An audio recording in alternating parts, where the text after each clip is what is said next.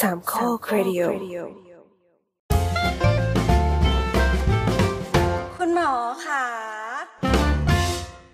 สวัสดีครับ ผมประวินนะครับ และนี่ก็คือรายการคุณหมอขา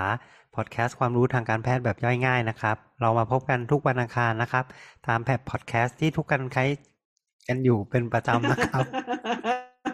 ขนาดวิสคริปต์วันนี้นะครับ เราอัดกันวันที่ 12 กันยายน เอ้ย 12ตุลาคมสิใครไม่เปลี่ยนอัน12อันนี้คือเขียนไว้ในสคริปต์ตุลาคมแล้วลืมเปลี่ยนเดือน12ตุลาคมครับ ก็วันนี้เรามีทีมนะครับ ก็ใกล้ๆเดิมอะนะครับ ก็มีผมประวินนะครับ แล้วก็มีลุงแอนนะครับ สวัสดีครับลุงแอนครับ ครับ สวัสดีครับ ลุงตุ้ยครับ สวัสดีครับ แล้วก็มีคุณแต้มครับ สวัสดีค่ะ โอเค วันนี้เรามีแขกรับเชิญด้วยแขกรับเชิญด้วยล่ะ อืม วันนี้แขกรับเชิญเรามาจากรายการบ้านใกล้เรือนเคียงเนี่ยนะครับ ก็คือรายการเสาเสาเสาเนอะก็คือคุณพลอยครับสวัสดีค่ะ สวัสดีครับ คุณพลอยเอ๊ะเราไม่เคยเชิญคุณพลอยมาที่รายการนี้เลยหรือเปล่านะ เราเคยได้รับการเชิญมา ตอนอ่าที่คุยกันเรื่องหมอสูติ อ่านารีแพทย์มาจอยแบบมาจอยแบบต่างหากอะไรอย่างนี้ใช่ไหมถ้าจำไม่ผิด ใช่ใช่ใช่แต่ก็นานแล้วเนาะรายการหมอสูนานมาแล้ว ก็เราเราก็เราเจอกันในรายการอื่นมากกว่าใช่ไหมรายการทำอาหารรายถูการกหนึ่งถูกโอเคอ่าวันนี้ครับที่ชวนคุณพลอยมาเนี่ยครับ เพราะว่ามันมีเรื่องราวบางอย่างนะครับ ที่เกี่ยวข้องกับคุณพลอย อืมซึ่งคุณพลอย อ่าทำงานอาชีพอะไรนะครับคุณพลอย เป็นพนักงานต้อนรับบนเครื่องบินค่ะอ่าก็เป็นเรื่องราวที่เกี่ยวข้องกับอาชีพของคุณพลอยนะครับนะครับ ซึ่งเป็นสิ่งที่คิดว่าทุกคนที่อ่าได้เคยมีโอกาสขึ้นเครื่องบินไกลๆอะครับ จะเจอปัญหาแบบนี้อยู่บ้างนะครับ นั่นก็คือเรื่องอ่าเจ็ตแลกครับผม คุณพลอยเจอไหมครับ เจอค่ะโอ เคเป็นบ่อยด้วยแล้วทีมงานเราคนอื่นอะเจอไหมอะเราไม่ค่อยได้บินไกลๆไงคือไกลสุดก็สิบสองชั่วโมง เนี่ยอันนั้นคือไม่ไม่ไกลหรอก็มัก็นนั่นคือไกลไกลนะไกลสุดไกลสุดในชีวิตเราแล้วอะจากจากกรุงเทพไปออกแลนด์อะสิบเอ็ดชั่วโมงสิบสองชั่วโมงอะไรเงี้ย เออ ก็ไปแล้วก็รู้สึกว่าลงลงจากเครื่องปั๊บรู้สึกแก่เลยอะ อืม โอเค คนอื่นล่ะลุงลุงแอนลุงตุ้ยล่ะครับ ของเราไม่ค่อยผดีเควิกนอกประนเทศครับอ๋ออ๋อเออเอาอืมจริง ๆ แล้วสาวสาวๆเอ้ยไม่ใช่ขอโทษจริงๆแล้วคุณหมอขาเห็นพอแล้วนึกถึงสาวๆจริงๆแล้วคุณหมอขาเราเคยคุยเกี่ยวกับอาการบนเครื่องบินมาแล้วครั้งหนึ่งเนาะจะเป็นเรื่องเกี่ยวกับ economy class syndrome ปะใช่ใช่ใช่เออใช่ที่ว่านั่งนานนั่งนานจนสุดท้ายมันมีริมลงริมเลือดอะไรลองไปฟังย้อนดูได้นะครับ ใช่ใช่ แต่แต่คราวนี้ก็จะเป็นอีกอาการหนึ่งที่เจอบ่อยกว่าแล้วก็อาารหคนึ่นงทั่วที่ปไม่ได้จะอยู่บนเคคุยรื่องกันบินด้วยอืมเป็นอาการเออที่เป็นเออเออหลังจากที่ขึ้นหลังจากที่ขึ้นเครื่องบินยาวๆอะไรเงี้ยเออคือไม่ใช่อะไรหรอกจริง ๆ เราเพิ่งเป็นอ้าวก็เลยมีแรงบันดาลใจในการจัดก็เลยมีแรงบันดาลใจในการในการทำตอนนี้ขึ้นมานะครับ ไปเที่ยวมาไหนมาครับ สัมภาษณ์เลย เอ้าก็พูดไปแล้วในตอนก่อนๆไงย้อนกลับไปดูสองตอน คนที่ไม่ได้ฟังตอนก่อนเขามาฟังตอนนี้เลย เออ ไปไปไปไปประชุมมาที่อังกฤษครับอืมอ่า ไปคอนไปมานั่นเองเออไป conference มาใช่ใช่ใช่ที่ที่ที่อังกฤษที่อังกฤษก็เท่าไหร่บวกเจ็ดอืมเจ็ดชั่วโมงอืมต่างจากกรุงเทพเจ็ดชั่วโมงอืมอืมหกก็เด็กเจ็ดเจ็ดเจ็ดบวกเจ็ดอืมก็มีปัญหาหลังจากที่กลับมาเนี่ยแหละ ก็แบบว่า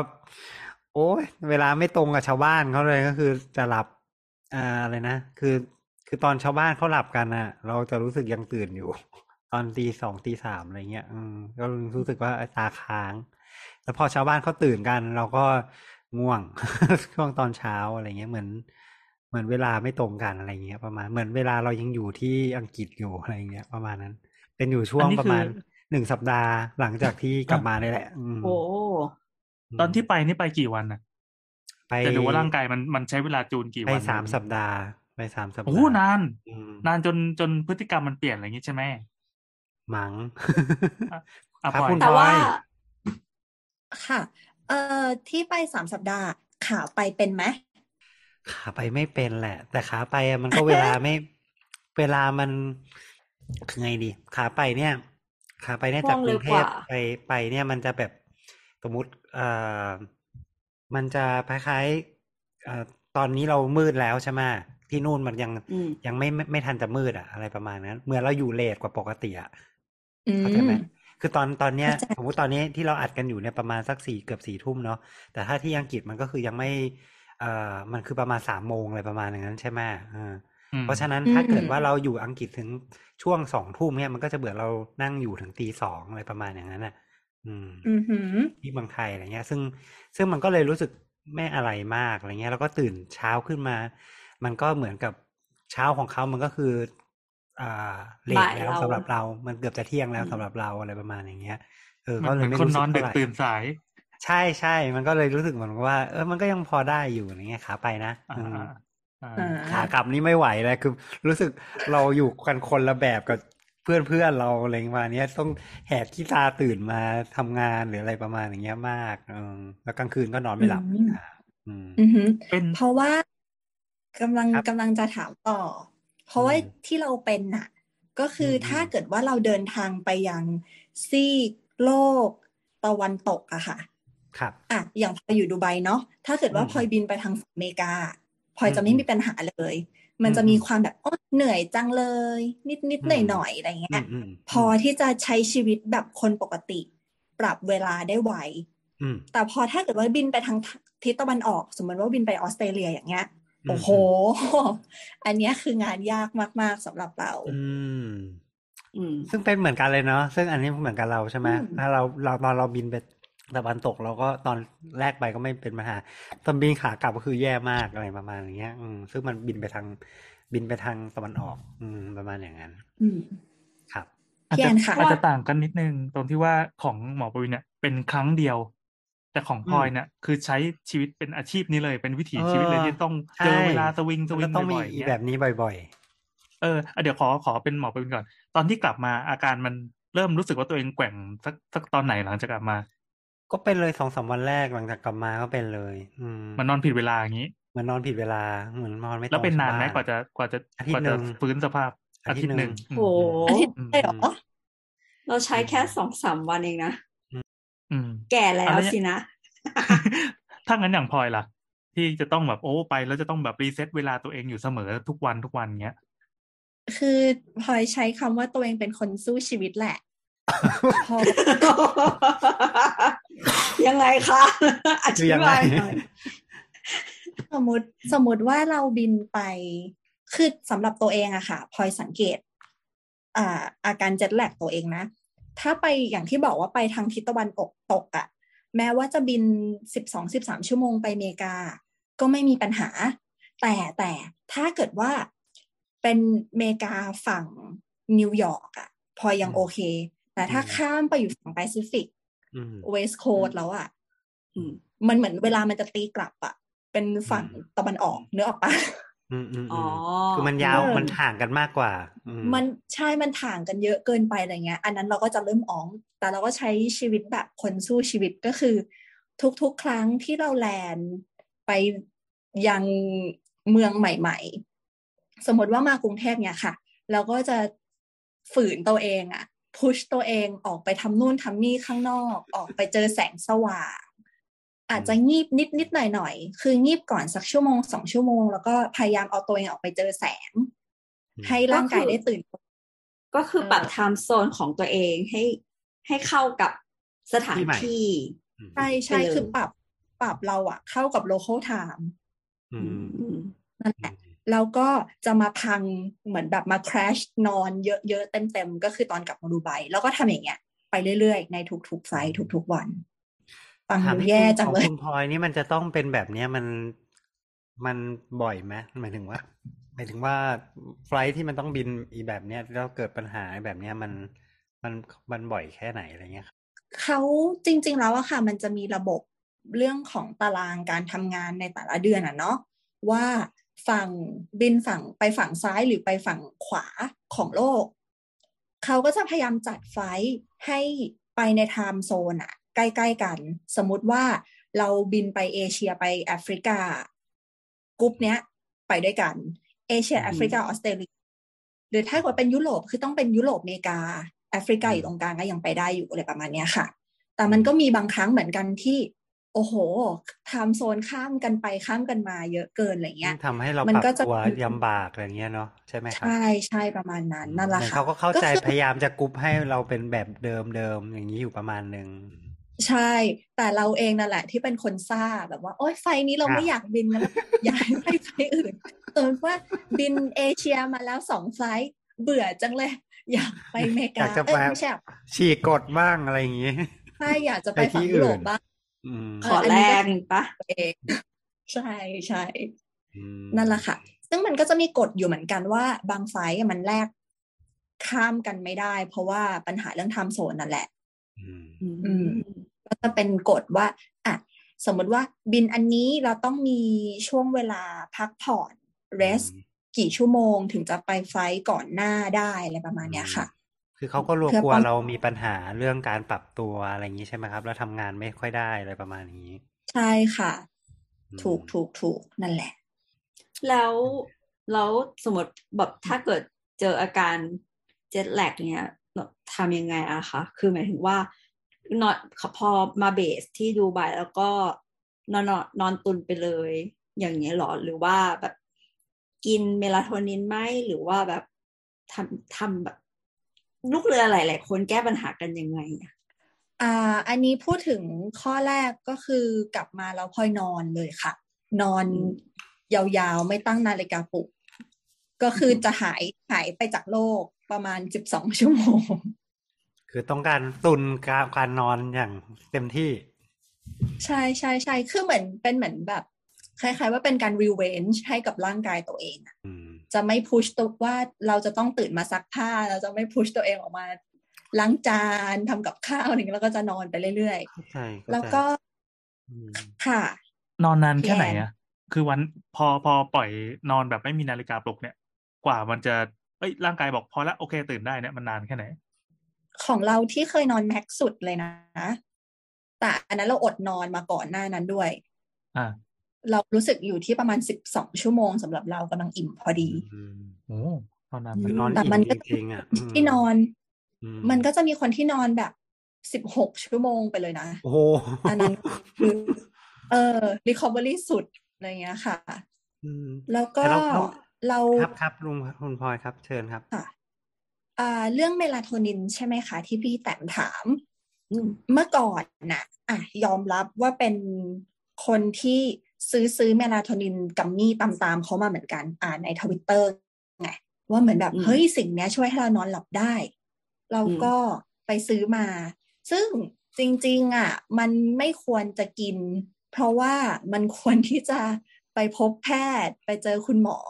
แล้วให้คุณหมอสั่งมาให้อืมอื ไม่ควรที่จะซื้อกินด้วยตัวเอง คุณผู้ฟังคะอย่าไปซื้อนะคะ อย่าทำตามควรจะไปเจอคุณหมอที่เพราะเจ็ตแลกว่ามาเหมือนกันบางทีมันก็เออใช่แล้วก็คุยกันว่าหมอ คุณหมอคะทำยังไงดีเจ็ดโอ้ยหมอเองก็แย่ jet lag อยู่อะไรอย่างนี้หมอนี่หน้าตูดเลยอืมเออแล้วก็จริงจริง ๆ เมลาโทนินนะคะเขาไม่อนุญาตให้ลูกเรือ นักบิน แอร์กินนะเออต้องต้องมีเอาไว้ในการกินก่อนหรือถ้าเกิดว่าเรากินสิ่งเนี้ยเราจะไปบินไม่ได้ เพราะว่ามันเหมือนเป็นแบบสารต้องห้าม ไม่ให้ไม่ให้ซื้อสิ่งเหล่านี้มารับประทานเองอะค่ะอืเป็นมกฎระเบียบ คุณพลอยครับใช่เมลาโทนินครับคืออะไรครับ อะเดี๋ยวเดี๋ยวเราจะพูดต่อเรื่องนี้แล้วแล้วแล้วอ่าโอเคอันก่อนอันเอก่อนออ่าได้ได้ไปต่อเอาไว้ไปต่อแต่แต่ไปก่อนก่อนหน้านั่นจะแหละไปเรื่องนี้นิดนึงก็คือว่า เรารู้สึกว่าของคุณพลอยอะมันมิกซ์กันนิดนึงระหว่างความเจ็ตแลกกับความเหนื่อยจากการทำงานอืมอ่าอืมคือของมของเราของเราเนี่ย เพราะเราไม่ต้องไปเสิร์ฟอะไรใครบนเครื่องบินใช่ไหมยกเว้นจะมีคนเรียกว่ามีคุณหมอหรือเปล่าบนเครื่องบิน เพราะก็ถ้าถ้าถ้าเราเป็นคนอื่น ๆ ทั่วไปก็คืออยู่บนเครื่องบินก็ไม่ได้ทำอะไรนั่งเฉยๆ ดูทีวีนอนหรืออะไรประมาณอย่างเงี้ยเนาะอืมแต่ของคุณพลอยคือทำงานนี่ ไม่ใช่ไม่ไม่ได้อยู่เฉยๆอะไรเงี้ย มีงานที่อ่าจะใช่ต้องทค่ะำต้องตื่นตลอดเวลาอย่างเงี้ยใช่ไหมหรือว่ามีมีช่วงพักแหละ แต่ว่ามันก็คือมันส่วนใหญ่คือการทำงานอะไรประมาณเนี้ยถูกไหมค่ะแล้วก็ต้องตื่นนอนในเวลาแปลกๆด้วยค่ะ อืม ซึ่งซึ่งเช่นจะยิ่งคอมพลีเคทกว่าชาวบ้านอีกนิดนึงเนาะอืมเออเออ สมมติว่าทุกคนกำลังนอนอยู่ เข้านอนตอน เลตเซว่าสามทุ่มเนาะนอนจนกระทั่งถึงตอนเช้า แต่เวลานอนของเราอาจจะแตกต่างจากทุกคนตรงที่ว่าอ๋อเราเริ่มนอนตั้งแต่บ่ายสามค่ะ ตื่นอีกทีหนึ่งตอนสามทุ่มเพื่อที่จะไปทำงานตอนเที่ยงคืนอะไรอย่างเงี้ยมีนั่นควาแหมละอืมบวกยากกับนัวเข้าไป deadline ไปอีกทำไม่ได้เหมือนกันอย่างนั้นเจ๋งอะทำได้ไงอะเออก็ก็เป็นคำถามที่ถามตัวเองทุกวันค่ะ แต่ก็ยังทำได้ แต่ก็ยังทำได้ ใช่ เยี่ยมโอเคเฮ้อืมอะกลับมาที่คำถามพี่แอน ได้ไหมนะเมื่อกี้ลุงแอนถามอะไรนะเมลาโทเมนินลาคืโทออะไรคนิรันบคืออะไรอ๋อยังยังไม่ถึงก่อนที่ไปถึงตรงนั้นเนี่ย เราแนะนำว่าทุกคนเนี่ยควรจะต้องรู้กลไกมันก่อน ก่อนที่จะไปถึงอ๋อตอนโอเคตอนจุดแก้ใช่ไหมอืมอ๋อ ทุกคนต้องรู้โอเคจากกลไกก่อนก่อนไม่งั้นรู้ไปก็เหมือนเหมือนเหมือนเหมือนเป็นยาพิเศษ ยายาวิเศษหรือเปล่าใช่ป่ะอะไรประมาณอย่างนั้นอ๋อแต่มันอาจจะไม่ใช่ยาวิเศษก็ได้ จริง ๆ ประเด็นของเรื่องเวลาเนี่ย มันเกิดขึ้น เพราะว่าภายในร่างกายของเราเนี่ย มันมีนาฬิกาของมันเอง มันมีอืมนาฬิกาเฉพาะ 24 ชั่วโมงของมันเอง ตื่นเต้นไหมตื่นเต้นคือ เหมือนทุกให้คนกำลัก็งใจรู้กันรู้มาบ้างแล้วใช่ไหมแต่นิดหน่สิ่องยที่นิดทุหกน่อยคนทุกคนรู้หรือเปล่าว่าจริง ๆ นาฬิกาเนี่ยไม่ใช่เพราะเฉพาะมนุษย์ที่มีนะอืม แบคทีมันมีมาตั้งแต่แบคทีเรียที่เป็นสังเคราะห์แสงได้อะเมื่อประมาณหลายล้านล้านล้านล้านปีก่อนโอ้โหอืมแล้วเขารู้ได้ไงอะครับเต้นอ่า แต่เขารู้ก็ได้ไงใช่ป่ะอืมก็คือว่าอืมคือประเด็นก็คือว่านักวิทยาศาสตร์เนี่ยเขาก็สงสัย มันสงสัยว่าเอ๊ะ คนเราเนี่ยจริง ๆ มันแบบคล้าย ๆ มันเป็นเพราะแสงหรือเปล่า คือเราตื่นเพราะมีแสงแล้วก็เราก็นอนเพราะมันมืดแล้วหรือเปล่าหรืออะไรประมาณนี้เนาะอืมอืมเขาก็อืมอืมลองเอาคนเนี่ยในอันนี้ในช่วงปีพันเก้าร้อยหกสิบกว่าๆเนี่ยเขาก็ลองเอาคนเนี่ยเข้าไปอยู่ในห้องใช่ไหมเข้าไปอยู่ในห้องมืดๆในบังเกอร์ จริงๆ มันคือบังเกอร์เวอร์วอลอะอืมนึกสภาพอืมบังเกอร์เวอร์วอลมันก็คือแบบอยู่ในที่ที่มืดมากๆอะไรอย่างงี้ใช่ไหมครับแล้วเอาเดี๋ยวจันะบคน ครับหยุดแป๊บขอขั้นตอนแป๊บนึงอย่าบอกนะว่าการวิจัยเนี้ยมันเกิดในเกิดโดยเยอรมัน มาไม่เกี่ยวไม่เกี่ยวไม่ใช่ มันเกิดไม่ขึ้นหลังไม่จากนั้นไม่แล้ว ไม่ไม่อืม เกิดขึ้นในปีพันเก้าร้อยหกสิบเอง ก็คือเขาอืมเขาหาว่าอาสาสมัครเนี่ยไปอยู่ในบังเกอร์มืดๆเนี่ย เป็นเวลาสองสัปดาห์พบไม่เจอว่าแสงอะไรรู้ไหมด้วยเออพบว่า เออเขาก็มอนิเตอร์อาสาสมัครตลอดเวลาเนาะเขาพบว่า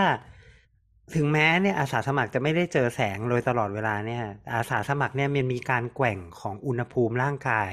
เป็น 24 ชั่วโมง คือช่วงเวลากลางวันเนี่ยอาสาสมัครก็จะมีอุณหภูมิร่างกายสูงขึ้น ช่วงเวลากลางคืนก็จะมีลดลงอ่านอกเหนือจากอุณหภูมิร่างกายแล้ว ปัสสาวะในช่วงกลางวันก็จะมากกว่าช่วงกลางคืน เจาะเลือดมีค่าบางอย่างในเลือดที่มันก็แกว่งเป็นตาม 24 ชั่วโมงแบบนี้เหมือนกัน มอืมันจะเป็นคาบวนอย่างนี้ไปตลอด มันเป็นค่าบนที่24ชั่วโมงเหมือนกันอ๋อแล้วจริง ๆ ไม่ใช่24ชั่วโมงเป๊ะๆนะ24ชั่วโมงกับอีกประมาณ10ถึง15นาทีประมาณอย่างนั้น อืมอืมอืมเขาก็เลยรู้สึกว่าแต่เฮ้ยมันไม่ใช่เป็นเรื่องแสงแล้วล่ะ มันต้องมีอะไรที่เป็นอินทรินสิกของคนเรา ที่มันทำให้ชีวิตเราเนี่ย มันเป็นช่วง24ชั่วโมง อืม แต่ว่ามันอืมมันก็มีเรื่องการรับรู้เวลาด้วยหรือปะเหมือนแบบ การวิจัยอีกอันหนึ่งอะที่เหมือนเอาคนเข้าไปอยู่ในบังเกอร์แบบเนี้ยเอ่อแล้วก็ให้เขาแบบใช้แบบลองใช้ชีวิตดูอะมันเหมือนกับว่า เออมันทำมันทำให้เห็นว่าแต่ละคนอะมันมีมันมีวงจรอะ ไม่เหมือนกัน เพราะว่าการรับรู้เวลาในร่างในร่างกายของเราอะในแต่ละคนนี่ก็มันไม่แล้วเหมือนแต่กันแล้วแต่ว่าอะไรแต่ว่านี่อันที่เราพูดถึงมันคือเป็นงานวิจัยอันแรกอะที่เขาสงสัยว่ามันเป็น เพราะว่าสิ่งสภาพแวดล้อมหรือเปล่าที่ทำให้เรามีชีวิต 24 ชั่วโมง แต่ปรากฏว่ามันไม่ใช่อืมอืมพอเราตัดสภาพแวดล้อมออกไป เราก็ยังมีชีวิตอยู่ 24 ชั่วโมง เป็นแพทเทิร์นอย่างนั้นอยู่ดีเขาก็เลยอืมอืมคิดว่าเฮ้ยมันต้องไม่ธรรมดาแล้วคน แบบร่างกายมันรู้ได้ไงว่ามันต้อง24ชั่วโมงพอดีอะไรอืมอือืมมอืมมันก็เลยขยายความไปลองไปดูที่สัตว์อย่างอื่นสิสิ่งที่สัตว์อย่างอื่นที่เขาเอ่อพยายามจะดูเนี่ยก็คือไปเอาตัวฟรุตฟลายฟรุตฟลายคืออะไรวะคือแมลงวันแมลงใช่ไหหวีแมลงวันแมแมลงเออแมลงหวีมันคือแมลงหวีใช่ไหมแมลงหวีแมลงวันผลไม้ อันเดียวกันอืเนาะมอืมแมลงอันเดียวกันเขาก็พบว่าแพทเทิร์นแบบเนี้ยมันก็เกิดขึ้นใน แมงหวีแมงวันผลไม้เนี่ยอีกเหมือนกัน ก็เลยพบว่าเฮ้ยสิ่งมีชีวิตเนี่ย มันมีอะไรบางอย่างแล้วแหละที่มันเป็นตัวกำหนดอ่าว่าเราจะทำงานเป็นรอบๆยี่บสี่ชั่วโมงประมาณแบบอืนั้นมแต่อันนี้ก็ยังเป็นสัตว์นะ แล้วถ้าเป็นพืชอะ เป็นพืชเขาก็มีความพยายามอยู่ แต่ว่างบอาจจะหมดก็เลยยังทำไม่หมดทุกตัวอะไรประมาณอย่างเงี้ยอืมสงสารไม่แต่ว่าแต่ว่าพืชนี่มันมันน่าจะง่ายกว่าแม้เพราะว่ามันจะ มันก็มีความยากของมันอยู่นะ พืชถ้าไม่ให้แสงมันมันก็ตายนะอ๋อเออว่ะจริง อืมพลอยว่าเขาอาจจะต้องพืชรอน่ะมันพลอยว่าพืชมันน่าจะคาดเกี่ยวกับการ photosynthesis ขอใช่ใช่ของตัวพืชด้วย ซึ่งอืมก็มีพืชหรืออย่างดอกไม้บางดอกที่กลางวันไม่บานมาบานกลางคืนอะไรอืเงี้ยมอืมเออมจริงอืมแปลแปลว่าพืชดังกล่าวก็ต้องมีนาฬิกาชีวภาพของของตัวมันเองเช่นกัน ใช่เลยครับเคี้ยวเฉลติดยไม้ได้แล้แล้ววครับว่าเพราะอะไร อะคุณผู้ฟังอาจจะไม่เห็นภาพหมอประวินก็คือแบบเคี้ยวแล้วก็ค่อยๆมองหน้าแต่ละคน แล้วก็ยิ้มว่าลองทายดูซิลองทายดูซิว่าเกิดเป็นเพราะไม่อะไรคืออะมันไรเงี้ยคือเราว่ามันเป็นเรื่องอะไรที่มันเฮ้ยมันตื่นเต้นว่ะแล้วแบบว่าอ่า จริง ๆ อะ มันมันเหมือนเป็นสิ่งแล้วแล้วเขาก็พบว่ามันเป็นในแบคทีเรียด้วยไงก็แสดงว่ามันต้องเป็นมานานมากๆแล้ว แล้วก็มันก็ต้องสัมพันธ์กับโลกเนี้ยหมายถึงการหมุนของโลกเนี้ยว่าโลกเนี้ยมันหมุนอยู่ที่ยี่บสี่ชั่วโมง ทุกอย่างในโลกเนี้ยที่เป็นสิ่งมีชีวิต มันก็เลยต้องอัดแอปตัวเองให้เข้ากับยี่บสี่ชั่วโมงของโลกนี้ที่หมุนอยู่ อืมเข้าใจไหมในกรณีที่อืมวันหนึ่งเราไปอยู่ในดาวดวงอื่นเช่นไปอาศัยอยู่ที่เราดาวก็จะพังไงอาเมกอะไรเงี้ยเพราะว่าเออหเพรือราะไม่ว่าก็มัน เพราะว่าเราโดนเลคคอร์ดมาโดยไอเราเลคคอร์ดมาโดยโดยยีน evolution อะว่ามันจะต้องอยู่กับยี่บสี่ชั่วโมง อืมเออถ้าเราไปอยู่แสดงในว่าวันหนึ่งเราดาววันหนึ่ที่งเราไปเจอมนุษย์22ชั่วโมงต่างดาวแหละเราก็จะแบบเออไม่ได้อยู่ไม่ได้อะไรประมาณอย่างนั้น เออเออเออเออสเปแต่ซแลกสมแต่สมมติถ้าเกิดว่าแบบอยู่ในแค่ระบบสุริยะอันนี้อะเราว่ามันก็เวลาไม่ต่างกันมากปะ คืออย่างดาวอังคารมันคือสามสิบกว่าชั่วโมงปะ ดาวอังคารจริงๆประมาณยี่สิบสี่กว่ากว่าๆดูแลยี่สิบสี่กว่ากว่าใกล้เอเคียงอกันใกล้เคียงแต่กันจริงเออๆคิดว่าน่าถ้าไปอยู่ดาวอื่นในแค่ระบบสุริยะจักรวาลเองอะ หนึ่งก็เดลำบากย์ของแล้วนะเขามันอืมมันก็มันก็ต่างแล้วนะเออเพราะเพราะว่ามันหมุนไม่เท่าทุกดวกันงไม่เนี่ยซ้ำกัมันนเลยหมุนเร็วหมุนช้า อืม ตัวมันหมุนรอบเท่าที่จำเท่าที่ไอ้วันวันอืมวันเนี่ยมันเกิดขึ้นจากการหมุนรอบตัวเองถูกป่ะมันหมุนรอบตัวเองของใช่ใช่ของดาว เพราะฉะนั้นเนี่ย ถ้าเกิดว่าไปอยู่ในดาวที่มันหมุนเร็วๆอะหมุนหมุนเร็วๆมันก็จะวันเร็วขึ้นอะไรประมาณนี้ถูกป่ะเอออืมอย่างดาวพฤหัสน่ะเห็นแบบความเร็วในการหมุนนี่คือแบบเร็วมากหนกับลูอะกข่างอะเอเออออืมอืม ถ้าอยู่ได้ก็คือแบบต้องเป็นดวงจันทร์ของดาวพฤหัสอีกทีหนึ่งอะอืมอ๋ออืมอืมซึ่งต้องต้องต้องต้องต้องดูอีกทีหนึ่งด้วยว่า แล้วไอ้ดวงจันทร์นั้นนะมันมีแสงมาจากหลายที่หรือเปล่าไงคือบางทีมันก็ดันมีแสงจากดวงอาทิตย์ด้วย แสงจากดาวพฤหัสเองด้วยหรืออะไรประมาณเนี้ยมันก็เดี๋ยวเดี๋ยวมันก็พฤหัสจะไม่อีกมีแสงมีปัญหามีอีกมีอะมันเด้งมันเด้งกลับไง อืมอืมซึ่งก็ยิ่งยากเข้าไปใหญ่เลย เออ เออ แล้วถ้ามนุษย์ อวกาศที่อยู่บนสถานีอวกาศนานาชาติแบบร้อยแปดสิบวันแล้วอะไรเงี้ยคาบเวลาของเขามันจะเปลี่ยนไปแค่ไหน ปกติเนี่ย สถานีอวกาศเนี่ยหมุนรอบโลกเนี่ย เร็วกว่าเราสามเท่า หมายถึงอ่าว่าค่าบเวลาของโอ้เขาเนี่ย มันจะประมาณแปดชั่วโมงเขาก็เขาก็เป็นวันวันหเรานึ่งก็รวัอนบขแล้อวงเราหนึ่งวันอ๋อมันก็ลงตัวหารลงตัวพอดีกันแล้วก็เปลี่ยนกะเอา ใช่ แต่ว่าจริง ๆ แล้วเนี่ยอ่า พวกคนที่เขาเป็นมนุษย์อวกาศเขาเข้าใจเรื่องนี้ดีแล้ว เพราะฉะนั้นสิ่งครับที่เขาทำก็คือเขาก็จะปิดหน้าต่างให้มันเหมือนวัน ปิดให้ไม่เหมือนให้มันเหมือนกลางคืน หรือเปิดหน้าต่างอืมเพื่อให้มันเหมือนกลางวันอยู่แล้วประมาณอย่างนั้นเฮ้ย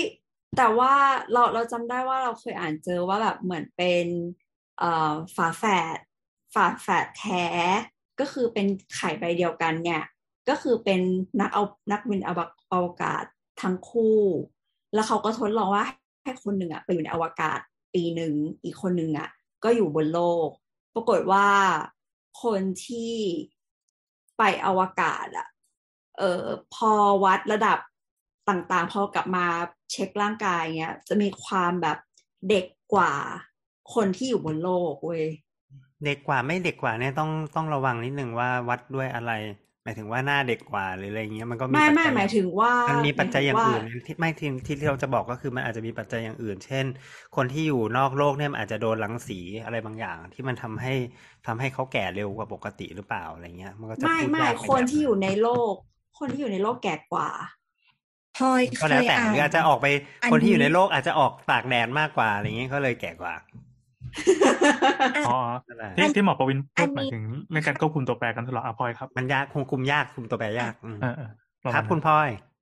พลอยเคยอ่านพลอยเคยอ่านงานวิจัยอันนี้มาเหมือนกันเขาวัดเหมือนแบบความแข็งแรงของกระดูกหรืออะไรแบบเนี้ยค่ะ อืมใช่แล้วก็ผลออกมาก็คืออย่างที่คุณแต้มบอกว่าคนที่อยู่บนโลกอะ ก็คือเหมือน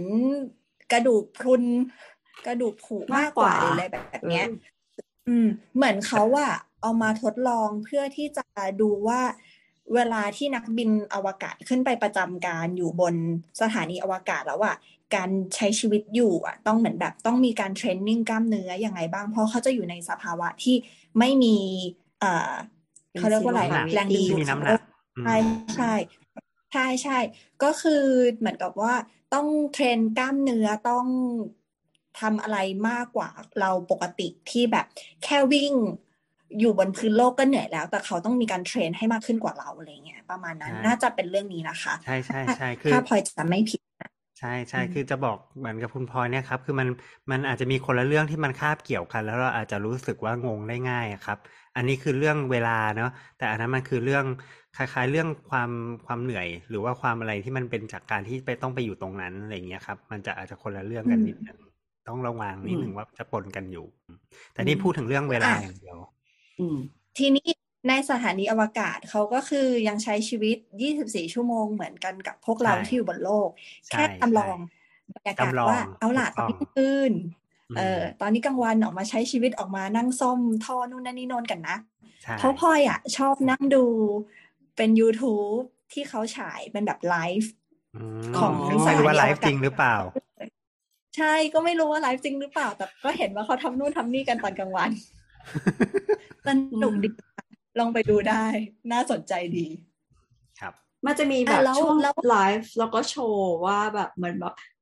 เป็นแบบให้คนถามเข้าไปอะ แล้วก็แบบเขาก็ทำให้ดูแบบอืมเออกินน้ำยังไงหรือว่าซึ่งตอนคนที่สระถามผมเนี่ยก็องเตรียมกันมาทำงไงอับดุลไอรอนโนละอย่างเงี้ย นั่นแหละ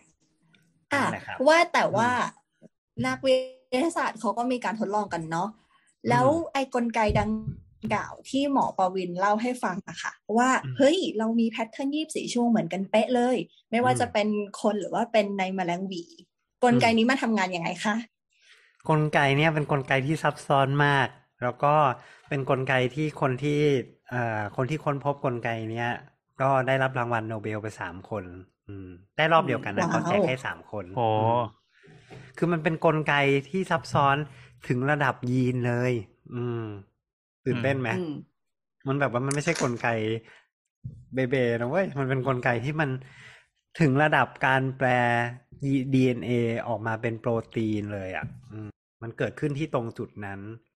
ก็คือสิ่งเนี้ยอยู่กับเรามาตั้งแต่การเริ่มต้นของการเกิดขึ้นของมวลมนุษยชาติ จะพูดของพยายามของทำไมชีวิตเลยไม่ใช่ของแค่ชีวิตมวลมนุษยชาติ อืเอมอของชีวิตบนโลกนี้เออนั่นน่ะสิเลเนอะยอืม อืม ว้าวว้าวไหมอันนั้นอันนี้ก็แบบนั่นเฮ้ยนั่นแสดงว่าสิ่งนี้มันไม่ใช่ว่าเราจะไปกำหนดด้วยพฤติกรรม เช่นไปเปลี่ยนวิธี เปลี่ยนนิสัย เปลี่ยนวิถีชีวิตเปลี่ยนไลฟ์สไตล์อะไรไม่ได้ เพราะว่ามันมันอยู่ใน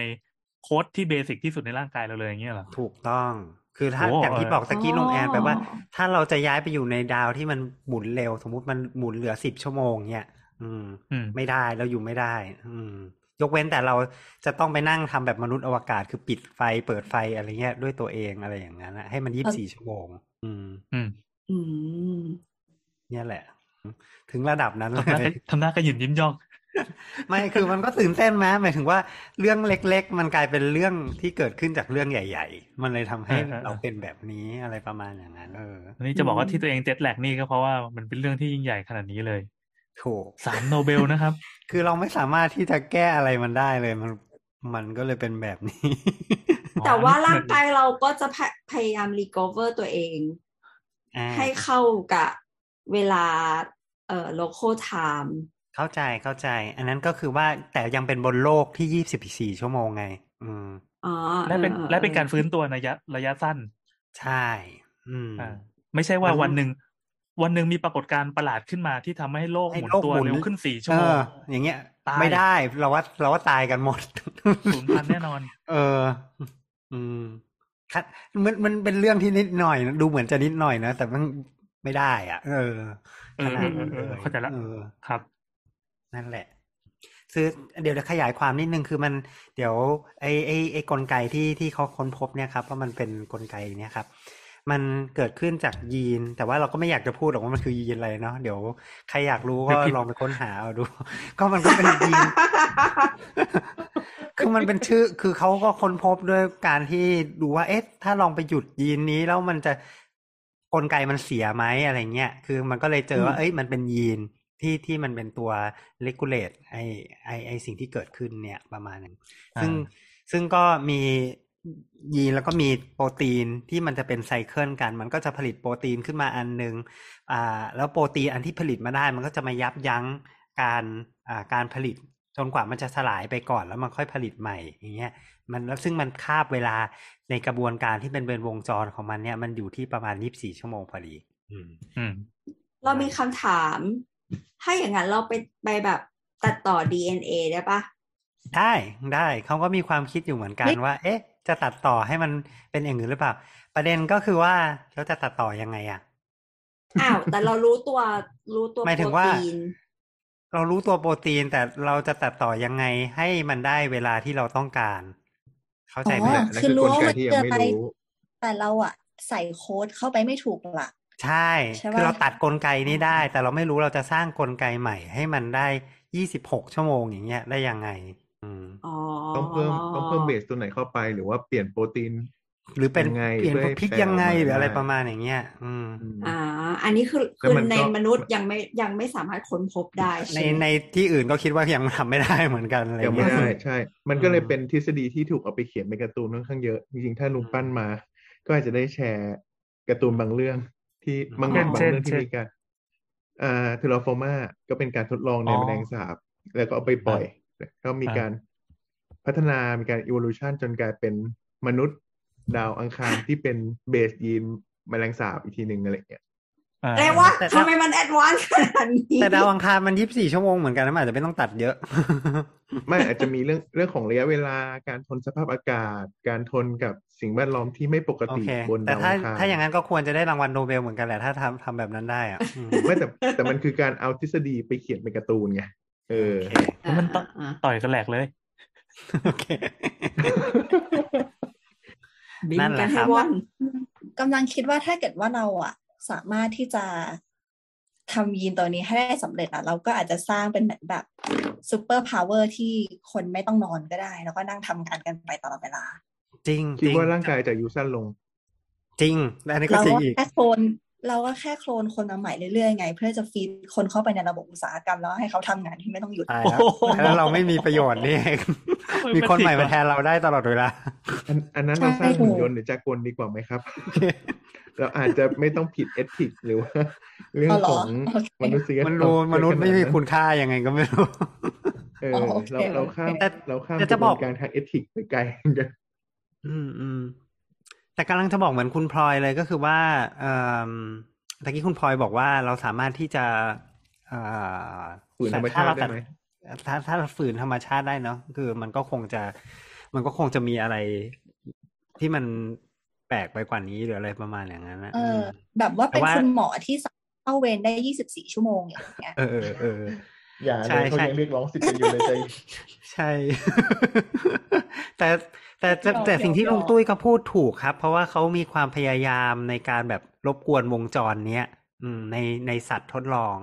อ่า ไปตัดวงจรนี้คือ ไม่ต้องมีละวงจรเนี้ยอยู่นิ่งๆอย่าเรียงี้กอย่าเรียกไปตัดเขาเรียกว่าเป็นการก่อกวน ไม่ให้เอวองไปจรก่อมันกวนทำงานก็ได้ตามเออปไปกติไปไอยีนที่ค้นพบเนี่ยไปก่อกวนมันซะมันจะได้ไม่มีวงจรการการนอนหลับหรือนอนเร็วขึ้นหรืออะไรประมาณอย่างเงี้ยหรือว่านอนสั้นลงหรืออะไรเงี้ยเนาะซึ่งก็อย่างที่ลุงตุ้ยบอกก็คือ ไอ้ที่ไปโดนตัดเนี่ย ก็ตายเร็วมันสัตว์ตายเร็วขึ้นอะไรประมาณอย่างเงี้ยอืมอืมเพราะสุดท้ายแล้วการนอนมันก็เกี่ยวกับเรื่องของการ recovery ร่างกายเนาะโกรทฮอร์โมนต่าง ๆ นานาอะไรอย่างนี้ใช่อันไหมนั้นคะ อันนั้นก็เป็นสิ่งที่จะบอกว่าไม่รู้ไม่ครับ รู้ ในที่สุดก็มาจะแล้วบอกว่าศาสตร์ของการนอนเนี่ยเป็นอะไรที่มันดำมืดมาก ก็ก็แน่นอนนะมันเกิดตอนกลางคืนมันก็ต้องมืดอยู่แล้ว แต่สิ่งหนึ่งในงานวิจัยเกี่ยวกับสะท้อนเกี่ยวกับการก่อกวนเรื่อง cycle พวกเนี้ยครับสิ่งหนึ่งที่ทำให้เกิดอ่าสิ่งหนึ่งที่มันชี้วัดได้ด้วยตัวเลขก็คือเมตาบอลิซึมมันเปลี่ยน แล้วก็ อ่าฮอร์โมนที่เกี่ยวกับอ่า stress ฮอร์โมนเนี่ยมันพุ่งสูงขึ้นทำให้ใช่ใช่อืมร่างกายมันเกิดความเครียดแล้วก็เกิดดามเขาเรียกไงจอะริง ๆ มันพูดยากเวลาลุงฟิลตุ้ยมันไม่รู้ว่ามันอะไรเกิดก่อนกันไงมันไม่รู้ว่าใช่อะไรใช่แต่มันเกิดตามป็ตามอะไรกันก่มาอนก็คืออมสเตทฮอร์โมนฟิเลติคอลภาวะความเสื่อมเมตาบอลิซึมว่าไงหน้าหมอครับ ก็คือลุงตุ้ยกำลังจะบอกว่ามันเหมือนเราใช้งานร่างกายมันหนักเกินไปหรือเปล่า มันทำให้มีการสร้างสารที่มันเป็นสารพิษ แล้วมันขจัดไม่ทันอะไรอย่างเงี้ยหรือเปล่า อืม ประมาณอย่างนั้นอ๋อแต่ว่าจริงๆอะเราก็ไม่รู้หรอกว่าจริง ๆอะสิ่งมีชีวิตอะนอนไปทำไม อืม นั่นแหละ นั่นแหละเป็นปัญหาที่ยังแคร็กไม่ออกว่านอนไปทำไม แต่รู้แต่ว่าต้องไปหาถ้าต้องไปรู้หาแต่ผู้ว่าเชี่ยวชาญมาตอบ ใช่รู้ ผู้เชี่ยวชาญก็ไม่รู้หรอก รู้รู้รู้แต่ว่าถ้าไม่นอนอะ ตาย อืม แต่ว่าอ๋อจะนอนไปทำไมเนี่ย ไม่รู้ รู้แต่ว่าถ้าไม่นอนคุณมีสารเหล่านี้สะสมมากขึ้นร่างกายคุณมีปัญหา แต่ไม่รู้ว่าจริง ๆ แล้วเนี่ย การนอนเกิดขึ้นมาเพื่ออะไร เพื่อลดสารไอ้ต่างๆนี้ไงให้กลับสู่ภาวะบาลานซ์ก็อาจจะเป็นไปได้ อืม resting state อะเนอะ ก็อาจจะเป็นไปได้อืมแต่ทำไมก็อยู่เฉยๆไม่ได้หรออืมอยู่เฉยๆแล้วมันมีแสงเข้ามามันมันรบกวนปะอืม ไม่รู้ไงไม่รู้อืมไม่รู้ไม่รู้จ้ะแต่ที่อืมแน่ๆสิ่งหนึ่งที่เขาบอกว่าการนอนเนี่ย สิ่งหนึ่งที่ประสาทหนึ่งมันจะไม่หายไปก็ประสาทหนึ่งที่ยังรับรู้ตลอดก็คือเสียงเอออ๋อแต่เหรว่าอแต่ว่าอันนี้ใช่ก็จริง ๆ จริง ๆ อันนี้เป็นได้อีกหนึ่งตอนเลยเรื่องเรื่องการนอน ซึ่งซึ่งซึ่งเรากจะลับไม่มาได้ไม่พูดเรากันกลับในมาวันนี้ครับเรากลับมากันดีกว่าโอเคไม่งั้นเรากลับมาก่อนดีกว่า เดี๋ยวจะโอไปเคกันโอเคใหญ่งั้นอะไรเงี้ยหมอเป็นก็ได้ให้สัญญาไว้นะครับ เดี๋ยวเราจะจัดกันเรื่องนอนหมอเป็นจะลงดีเทลอย่างละเอียดเรื่องไม่การมีนพออนไม่นอนรู้นี่จริง ๆ เราเป็นเป็นคนที่ชอบเรื่องการนอนมากเลยหมายถึงว่าชอบเอาแล้ว ชอบเรื่องชอบเรื่องเรามีความรู้สึกว่ามันเป็นศาสตร์ลึกลับดี มันดูแบบอืมมันมีอะไรที่เรายังไม่รู้อีกเยอะอะไรเงี้ย ในฐานะที่ ก็เคยดูคนไข้ที่มีปัญหาเรื่องการนอนหลายอย่างอะไรเงี้ยเนาะมันก็อืมเออมันทำไมถึงเป็นอย่างนั้นหรืออะไรประมาณอย่างนั้นนะเออเราอยากเคยคุยเรื่องนอนกลนสนใจด้วยไปแล้วนะหนึ่งรอบใช่ปะใช่เรื่องนอนกลนเอออ่าแต่เราว่ามันกับมีเคนมันมีอะไรมากกว่านั้นอะ มันมันมันมีเป็นศาสตร์ที่มันค่อนข้างจะมาใหม่ด้วยนะ ในในในแวดแวดวงวิทยาศาสตร์เนี่ยเพราะเรามันเป็นสิ่งที่เราไม่รู้แต่ว่ามันเราต้องอยู่กับมันตลอดเวลาทุกวันเราต้องนอน อะไรเงี้ย แต่อืมเราไม่รู้ว่าเกิดอะไรขึ้นหรือทำไม หรือเกิดอะไรขึ้นทำไมบางคน นอนน้อยก็พอบางคนนอนมากยังไงก็ไม่พอหรืออะไรประมาณอย่างเงี้ย มันมีมีประเด็นตรงนี้ที่ยังไม่รู้อีกเยอะเลยอืมประมาณนั้นโอเคอืมดังนั้น เดี๋ยวไว้เรามาคุยกัน อ่าเราจะรอฟังค่ะครับกลับมาเจ้กลับภพมาโอเคก่อนละกลับมาก่อน กลับมาเรื่องยังเจ็ดยังไม่ถึงถึงเจ็ดแหลกเลยอันนี้เราคุยเรื่องเจ็ดแหลกแล้วเนี่ย เมื่อกี้คือคือย้อนกลับไปไงไปดูถึงอืมรากมันว่า ทำไมร่างกายเราวงจรเอ่อนาฬิกาชีวภาพของเรามันทำงานยังไง อืมอือืมมอะโอเคนั่นแหละ ก็คือสรุปง่ายๆ ก็คือว่าสิ่งที่ข้าพเจ้าประสบเนี่ยก็คือ นาฬิกาในตัวข้าพเจ้าเนี่ยมันไม่ตรงกับนาฬิกาข้างนอก อืม นาฬิกาข้างนอกก็คือนาฬิกาวันใช่ไหมนาฬิกาท้องถิ่นนาฬิกาท้องถิ่นก็คือหกโมงเช้าแสงออกหกโมงเย็นไม่มีแสงมืดอะไรเงี้ยแต่นาฬิกาข้าพเจ้ามันเป็นนาฬิกาที่ลอนดอน ก็เลย ไม่เข้ากันช้าระหว่างแสงกับเราอะไรใช้เวลาประมณนี้ช้าไปเจ็ดชั่วโมง ใช้เวลาผิดปกติไปอะไรอย่างนั้นนะอันนี้ก็คือต้แค่นนี้เหตุทำมาโอดโอยใช่ทำไมแค่นี้แบบโอ้ยมันมันมันอาการมันเยอะนะลุงแอนมันรู้สึกมันแบบทำงานมัไม่นแย่ได้แค่ไหนว่ะแล้วอะเมื่อเมื่อกี้ไม่ได้ลงดีเทลว่าอาการแย่ของมันคือยังไงบ้างก็คือก็นึกสภาพหน้าตาตาค้างอยู่ตอนตีสามอย่างเงี้ย อืม แล้วมันก็จะทำอะไรก็ไม่ได้ ชาวบ้านเขาก็นอนกันแล้วจะมาทำอะไรอะไรเงี้ยเออ แล้วแล้วนึกเราสว่าภาพตอนกลางตอนกลางวันอะแย่สุดคือหมายถึงว่าใช่เราใช่ต้องพยายามใช่ฝืนให้ตื่นต้องฝืนพราะเพื่อราที่งจะทำตื่นงมาตอนเจ็ดโมงเช้าเพื่อจะไปทำงานแล้วทั้งทั้งที่ยังเพิ่งนอนไปประมาณตีสี่อะไรประมาณอย่างเงี้ยสี่สามสามชั่วโมงมันก็จะรู้สึกว่าเพลียจังเลยไม่อยากจะตื่นแล้ว อะไรประมาณอย่างเงี้ย อืม ไปก็จะแบบมัสะนดืมัอนสะดือครับคุณน้องมันคุณก็พลอยดูเป็นเรื่องปกตินี่ค่ะ ไม่ปกติคือมันปกมันติก็จะรู้สึกว่าคุณพลอยวันนี้เราทำปกติงานได้ไม่ดีหรืออะไรประมาณนี้ไงอืมประมาณอย่างนั้นอะอืมมุมมองของพลอยนี่คือแบบโอ้พวกมนุษย์นี่กระจอกจริงตอนนี้หรือคุณพลอยเป็นจริงๆซูเปอร์อะ human ไปแล้ว ใช่กำลังจะบอกเลยว่าไอ้ยีนดังกล่าวมันได้รับการ adapt ไปแล้ว เออหรือว่าคุณพลอย mutate ไปแล้วเออว่าเออว่าเออว่าลองจับไปเข้าแลบดิ อืม น่าสนใจ อืม เออเนาะคนที่ต้องต้องทำงานเป็นกะอะไรแบบนี้น่าจะมี เออนาฬิกาชีวภาพที่พิเศษกว่าคนทั่วทั่วๆไปแต่เข้าใจว่าที่อาจจะทำมีแล้วนะ อาจจะมีงานอืมทดลองประมาณนี้หลายแล้ว เพราะว่าไม่งั้นเขาก็คงไม่ให้ความสำคัญกับการจัดตารางเวรใช่ไหมประมาณอย่างนั้นใช่อย่างจริงอย่างการทำงานเป็นกะจริง ๆ เอาจริง ๆ ก็เหมือนมีการทดลองในเชิงมนุษยศาสตร์หรือสังคมศาสตร์สักอย่างอะว่า มันสภาพจิตใจพร้อมรับได้กับความเครียดที่เกิดขึ้นจากการพักผ่อนไม่ตรงกับชาวบ้านคนอื่นไหมอะไรอย่างเงี้ยอืมอืซึ่งมอืมอันนี้ต้องไปให้คุณแต้มหาต่อแหละเพราะว่าผมอ่านผ่านเออ เราจำไม่ได้แล้วค่ะ จบอืมเดี๋ยวแต่เดี๋ยววันหลังอาจจะหามาบอกนะคะโอเค ทีนี้กลับมาที่มนุษย์เราเนาะอืมหลังจากที่เราบอกว่ากลไกนาฬิกาเนี่ยอาจจะมีคนสงสัยว่า นาฬิกามันอยู่ตรงไหน อืม จริง ๆ เนี่ย นาฬิกามีหลายจุดมากเลย หลายจุดในร่างกายเรา คืออย่างที่บอกอืมขนาดขนาดแบคทีเรียมันยังมีเลยเนาะเพราะฉะนั้นเซลล์ในร่างกายเราอะหลายจุดมากเลยที่มีนาฬิกา หรือว่ากระบวนการที่มันมีการขึ้นลงเป็นค่าบเวลา 24 ชั่วโมงแบบเนี้ยอยู่อืมแต่มันมีนาฬิกาหลักพูดง่ายๆเหมือน เหมือนบิ๊กเบนใช่ไหมที่แบบคล้ายๆ แบบว่า เอ่อเรียกว่าบิ๊กเบนไหมหรือว่านาฬิกาของกองทัพเรือที่มันทุกคนมันต้องเทียบเวลากันอันนี้อะไรประมาณอย่างเงี้ย อืมอ๋อของร่างกายอะ อืม ก็จะถ้านาฬิกาหลักนี้จะอยู่ในส่วนของสมองนะถ้าถ้าก้านสถ้ามองจะบอกปะไม่ใช่ อยู่ตรงกลาง อยู่ตรงกลางหัวเลย อืม อยู่ตรงกสลางมองหัวน้อยปะไม่ใช่ คือมันเป็น Big brain เป็นเป็น เอออย่าอย่าอย่าพูดแล้วกันมันมัน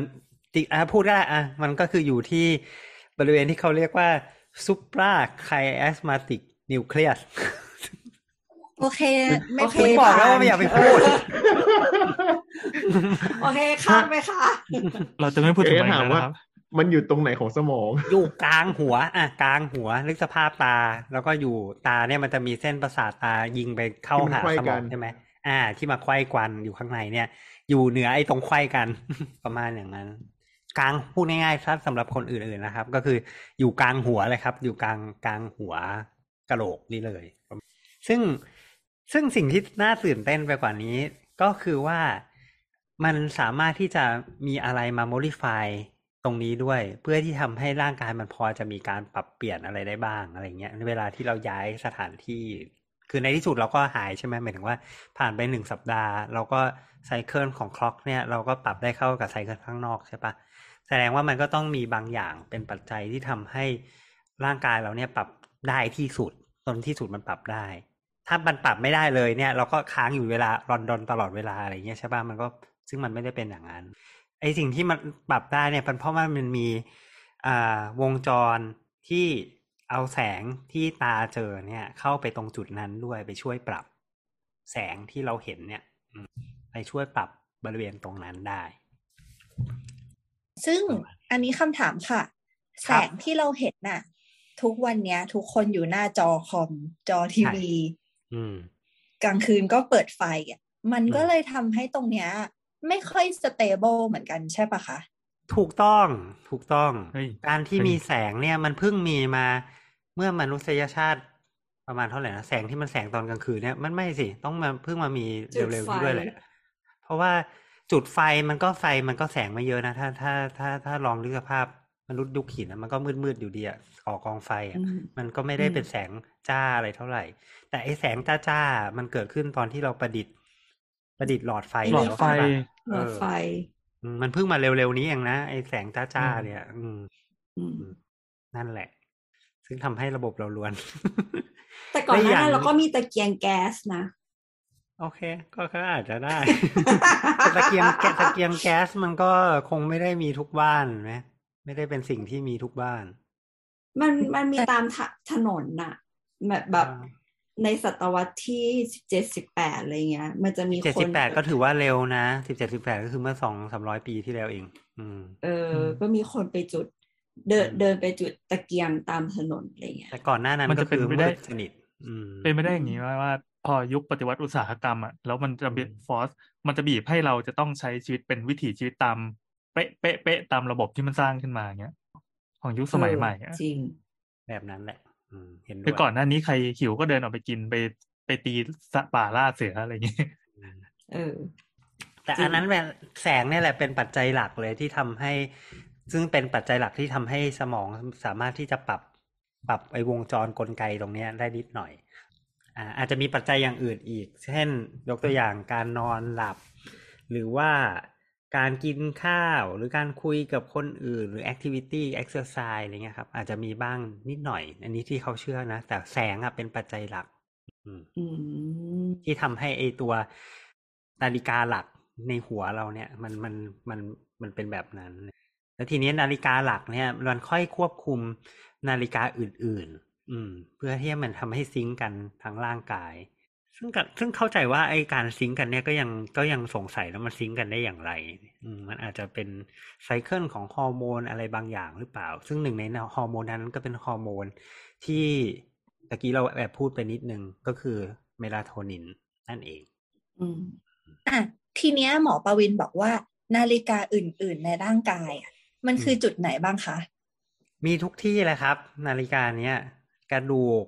หรือว่าตับ หรือว่าเอ่ออะไรผิวหนังหรืออะไรเงี้ยครับ มีทุกที่เลยครับ นาฬิกานี้ครับ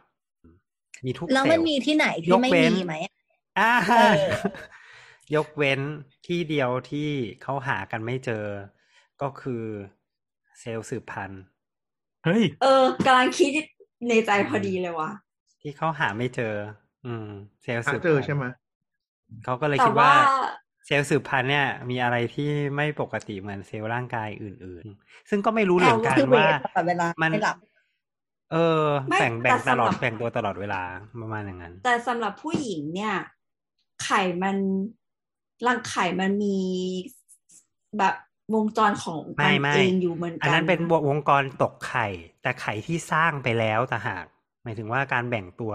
ไข่มันสร้างไปแล้วใช่ป่ะ ไข่ผู้หญิงตามตามที่เราเคยคุยไปแล้วว่า ไข่มันมีจำกัด อืม อืมใช่ป่ะคือไข่มันโดนแบ่งไปเสร็จแล้วอะเรียบร้อยแล้วอะอืมอ๋อโอเคโอเค แต่แต่ไอไอเซลล์เนี่ยคือก่อนที่มันจะแบ่งอะเอออันนั้นอะไม่มีวงจรเวลา อืมอ๋อมเออเจ๋งว่ะอืมเจ๋งไหมมันมันเป็นอะไรที่แปลกดีเนาะแล้วเขาเชื่อด้วยนะว่ามันแบบสัมพันธ์กับเรื่องมะเร็งอะอืม คือมันยังไงมีคน มันมีคนพยายามเอายีน ที่เป็นเรื่องเวลายัดไปใน ไอไม่ไม่ได้ยัดไปไหนไม่มีคนพยายามจะศึกษายีนเรื่องเวลากับมะเร็งของเอ่อมะเร็งของอวัยวะต่าง ๆ เนี่ย เออ ก็พบว่ามะเร็งอะ มักจะไม่ค่อยมีวงจรเวลา อืม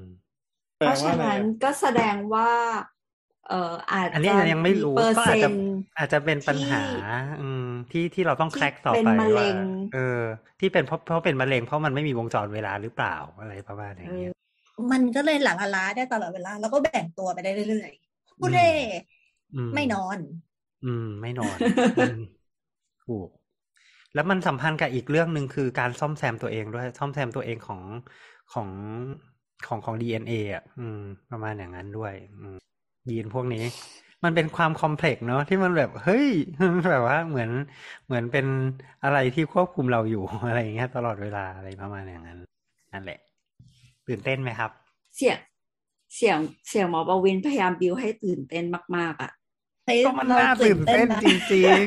เราเราตื่นเต้นนะๆก็มันน่าตื่นเต้นจริงๆกำลังนึกภาพเหมือนกับว่าเซลล์ทุก เซลล์ในร่างกายของเรากำลังแบบอะได้เวลานอนแล้วนอนกันเถอะฮู้เร่หลับแล้วก็มีเซลล์เออมะเร็งที่แบบทค่ะพวกแกหลับฉันไม่นอนใช่ไหมแบ่งตัวฉันไม่นอนฉันแบ่งตัฉันวจะทำงาน ฉันจะแบ่งตัวไปเรื่อยเออแบบนั้นแหละหนูน่ากลัวเหมืๆคิอดนกัเป็นนเนอะภาพการ์ตูนดูค่ะมันน่าดูนะแต่แต่แต่แต่เซลล์แต่เซลล์เอเซลล์ เซลล์สืบพันธุ์มันก็ไม่ มันก็มันก็ยังไม่เป็นมะเร็งนะเออมันอาจจะมีอะไรที่แคร็กไม่เหมือนกันอืมระหว่างไอ้สองอันนี้ก็ได้นะ ถ้าเราแคร็กได้มันก็อาจจะใช่ช่ไหวมยมะเร็งบางอย่างได้ก็ได้นะอืม อืม นั่นสิแต่นะคะพวกนั่นแหละอันนั้นนั้นนั้นเดี๋ยวเดี๋ยวเดี๋ยวก่อนก่อนจะไปตรงนั้นเราคงต้องกลับมาเรื่องเจ็ตแลกไปไกล รู้สึกมันจะไปทะเลเหลือมันเกินจะมันจะออกนิดนึง แต่ว่าเออมันก็น่าสนใจตื่นเต้นดีแหละ อืม ทีเนี้ยไอ้ไอ้กลไกเรื่องเวลาเนี่ยครับ ที่มันซิงซิงกันอยู่นะครับเอ่อพอเวลาเราเปลี่ยนที่เนาะมันก็เลยเกิดปัญหา ปัญหาที่มันไม่ซิงกันระหว่างร่างกายเรากับสิ่งแวดล้อมภายนอกอะไรเงี้ยอืม เพราะฉะนั้นเนี่ยอ่ามันก็เลยจะเกิดขึ้นกับการปรับตัวไม่ได้ของร่างกายตรงเนี้ยเนาะทีนี้ อาจจะสงสัยว่า เอ่อแล้วไปไกลแค่ไหนเพราะว่าสมมติ ไม่ใช่ว่าเราย้ายจากกรุงเทพไปกาญจนบุรีแล้วเราจะเกิดเจ็ตแลกใช่ไหมประมาณอย่างนั้นใช่ไหมเพราะมันใกล้เกินไปอะไรประมาณอย่างนั้นนะอืมเขาก็มีการศึกษาแหละ สรุปว่าห่างกันประมาณสักสาม time zone อืมถึงจะเริ่มมีปัญหาเรื่อง jet lagอืมหลายคนอาจจะนึกไม่ออกว่าสาม time zone มันประมาณไหนวะ ก็ถ้าเราเริ่มต้นที่อะกรุงเทพนะฮะ ก็ สาม time zone เนี่ย ก็จะไปอยู่ตรงไหนวะอืมถ้าไปทางตะวันออกญี่ปุ่ก็จะประมาณประมาณญี่ปุ่น ประมาณออสเตรเลียตะวันออก อืม ซึ่งก็พอดีอะจดแค่นั้นเพราะว่ามันไม่มีเกาะอะไรอยู่จากนั้น หลังจากนั้นเลยยกเว้นไปฮาวายเนี่ยก็จะไกลกว่าอีกอะไรอืม ถ้าไปทางตะวันตกสามไทม์โซนก็คือประมาณอิหร่าน ประมาณตะวันออกกลาง อืม เพราะฉะนั้นคุณพลอยอาจจะโชคดีก็ได้ พอดีอยู่ในจุดที่พอดีถ้าไปแค่ถ้าไปแค่ยุ UAE โรปก็หรือาจจะว่าแบบเอเชียแม่งไม่ทันเกิดเกิดหรือพอดีปรับสิ่งได้อะไรนี้เงี้ยอืมสิ่งนี้เกิดขึ้นกับเราคือเราอะส่วนตัวนะ ไม่ว่าจะไปฝั่งซ้ายหรือฝั่งขวา จากดูไบอะค่ะ เออ ถ้าเกิดว่าอยู่ในสามสี่ชั่วโมงอะเราปรับได้เว้ยอืมสบายสบายอืมดูไบกรุงเทพอย่างเงี้ยสามชั่วโมงได้ แต่พอถ้ามันดีด ปึ้งขึ้นมาเป็นดูไบไปออสหกชั่วโมงอย่างเงี้ย เราจะแบบอ๋อยนี่มันอะไรกันจะเริ่สมองรู้สึกเบลอใช่ไหมประมาณอย่างนั้นอืมใช่ใช่ใช่คืออะไรที่เกินสามชั่วโมงสำหรับเราอะจะเริ่มรู้สึกแบบมึนๆงงอืมๆเหนื่อยๆกว่าปกติ นอนไม่ค่อยหลับอะไรเงี้ยค่ะประอืมมาณนั้นนั่นแหละต้องว้าว ตื่นตื่นเต้นเต้นไหมด้วยตื่นเต้นด้วยเออนี่แหละมันเป็นสิ่งนี่ที่กำลังมนุษย์นั่งเราดูเลยนะเออดูเป็น sweet สามโซน spot ของเราคืออะไรบ้าง เออใช่ sweet spot เราอยู่ที่สามชั่วโมง อืมใช่ sweet แต่ว่ามันก็อาจจะต่างไปในบางคนนะบางคนอาจจะเป็นคนปรับตัวได้ง่ายอาจจะได้สี่ time zone ก็ได้อะไรประมาณอย่างเงี้ยเนาะแล้วแต่อืมแล้วก็ time zone มันอาจจะต่างกันนิดๆหน่อยๆเนาะเออแต่โดยเฉลี่ยนะ ประมาณนั้นที่ที่ร่างกายจะ tolerate ไหวอะไรประมาณอย่างนั้น อืมอืมซึ่งเขาเรียกเขามีชื่อเรียกด้วยนะ ว่าแบบว่าสมมุติเราย้าย time zone อย่าง สมมุติว่าหลังจากเราไปอังกฤษเนี่ยมันก็คือเขาเรียกว่าเป็น phase ของร่างกายเนี่ย มันมีการ delay ลง ถ้าไปทางตะวันตก ใช่ปะมันก็จะ delay ลงถูกปะงงไหมใช่ ถูกปะเพราะว่าเวลาเขาช้ากว่า เวลาที่ใหม่ ช้ากว่า อืม เพราะฉะนั้นเราดีเลย์ลงถูกปะอืมอืมอืมกับไปที่ใหม่ที่มันเร็วกว่าเราคือไปทางตะวันออกอืมมันจะเป็นเขาเรียกว่าอืม advance ขึ้นเฟสของร่างกายเนี่ยจะ advance ขึ้นครับเมื่อวิ่งไปทางตะวันออกก็จะ advance เมื่อวิ่งไปทางตะวันตกก็จะ delay ดีเลย อันนี้อันนี้งงไหมอันนี้เผื่อเผื่อจะมีไม่งงคไม่นงงฟังฟังแล้วงงงๆก็คือเหมือนเขาช้ากว่าเรา เพราะฉะนั้นเราก็ต้องดีเลย์ตัวเองอะประมาณนั้นให้ตรงกับเวลาใหม่ แต่ถ้าเราไปทางตะวันออกเราต้องเราต้องเร่งเครื่องขึ้นมาเพื่อให้มันทันกับเวลาใหม่ ถ้าท่านผู้ฟังสงมงมุติก็กดพอสไปก่อนอะแล้วค่อยๆนึกนะครับ ว่ามันเป็นยังไงอะประมาณอย่างคุณนั้นผู้ฟังนึกตามเรานะคะ ปกติแล้วเราตื่นหกโมงเช้าที่กรุงเทพอืมแต่ถ้าเกิดว่าเราไปญี่ปุ่น ที่เวลาอืมห่างจากเรากี่ชั่วโมงนะสามปะสองสองสองสองอะจากหกโมงเช้าค่ะ เราจะต้องตื่นตั้งแต่ตีสี่อืมเออ เราจะเริ่มวันตั้งแต่ตีสี่แต่ถ้าเราไปสมมติว่ามาเที่ยวดูไบอย่างเงี้ยอืมดูไบกับกรุงเทพห่างกันสามชั่วโมง เวลาการตื่นของคุณที่คุณอยากจะตื่นหกโมงเช้าเวลาดูไบกลายเป็นว่าคุณตื่นเก้าโมงเช้าเก้าโมงเช้าประเทศไทย อืมประมาณนั้นเออใช่ ประมาณนั้นนั่นแหละอืมก็คือต้องดีเลย์ตัวเองลงมา เวลาที่จะไปทางตะวันตก แล้วก็ต้องตื่นแล้วไปใช้ชีวิตสู้ชีวิตกันใหม่อืมในเวลาที่เช้าขึ้นกว่าเดิมอืมนั่นแหละจ้ะมันจะงงงๆนิดนึงนะครับ เพราะว่ามันมันมีสองที่เนาะมันมีสองที่สองเวลาซึ่งมันต่างกันอยู่อะไรประมาณอย่างนั้นซึ่งประเด็นก็คือที่เราจะพูดงี้ก็คือประเด็นก็คือว่ามันมีการศึกษาแล้ว ว่าถ้าคุณไป ทางด้านซ้ายถ้าคุณไปทางด้านเวสทางด้านท่านตะวันตะวันตกอะร่างกายเนี่ย คุณร่างกายของคุณเนี่ย จะปรับได้สองไทม์โซนต่อวัน หมายความว่าอืมสมมุติจากประวินอยู่กรุงเทพแล้วประวินไปอยู่อังกฤษอย่างเงี้ยอืมร่างกายประวินจะใช้เวลามันต่างกันเจ็ดใช่ไหมมันก็ใช้เวลาประมาณหนึ่งสามสองวันประมาณสามวันครึ่ง ในการปรับอืมตัวเองให้เข้ากับสถิตภาวะที่ใหม่อืม ในขณะที่ถ้าประวินไปทางตะวันออกออก ซึ่งห่างไปอืมอะสมมุติไปสมมุติไป US เออไปไปแคลิฟอร์เนียมันห่างกันเท่าไหร่นะ ประมาณประมาณหกเหมือนกันไหมไม่สิเจ็ดแปดประมาณนั้สินบสามไหมอ่า ซึ่งถ้าไปทางตะวันออกจะต้องการการปรับพูดพูดใหม่ก็ได้คืองั้นจากประวินที่อยู่เอ่ออังกฤษจะจะกลับมาที่เมืองไทย ซึ่งต่างกันเจ็ดนั่นแหละแต่มาทางมาทางตะวันออกเนี่ยอืม ร่างกายเราจะต้องใช้เวลาปรับตัวหนึ่งไทม์โซนต่อหนึ่งวันโอ้หมายความว่าต้องบวกไป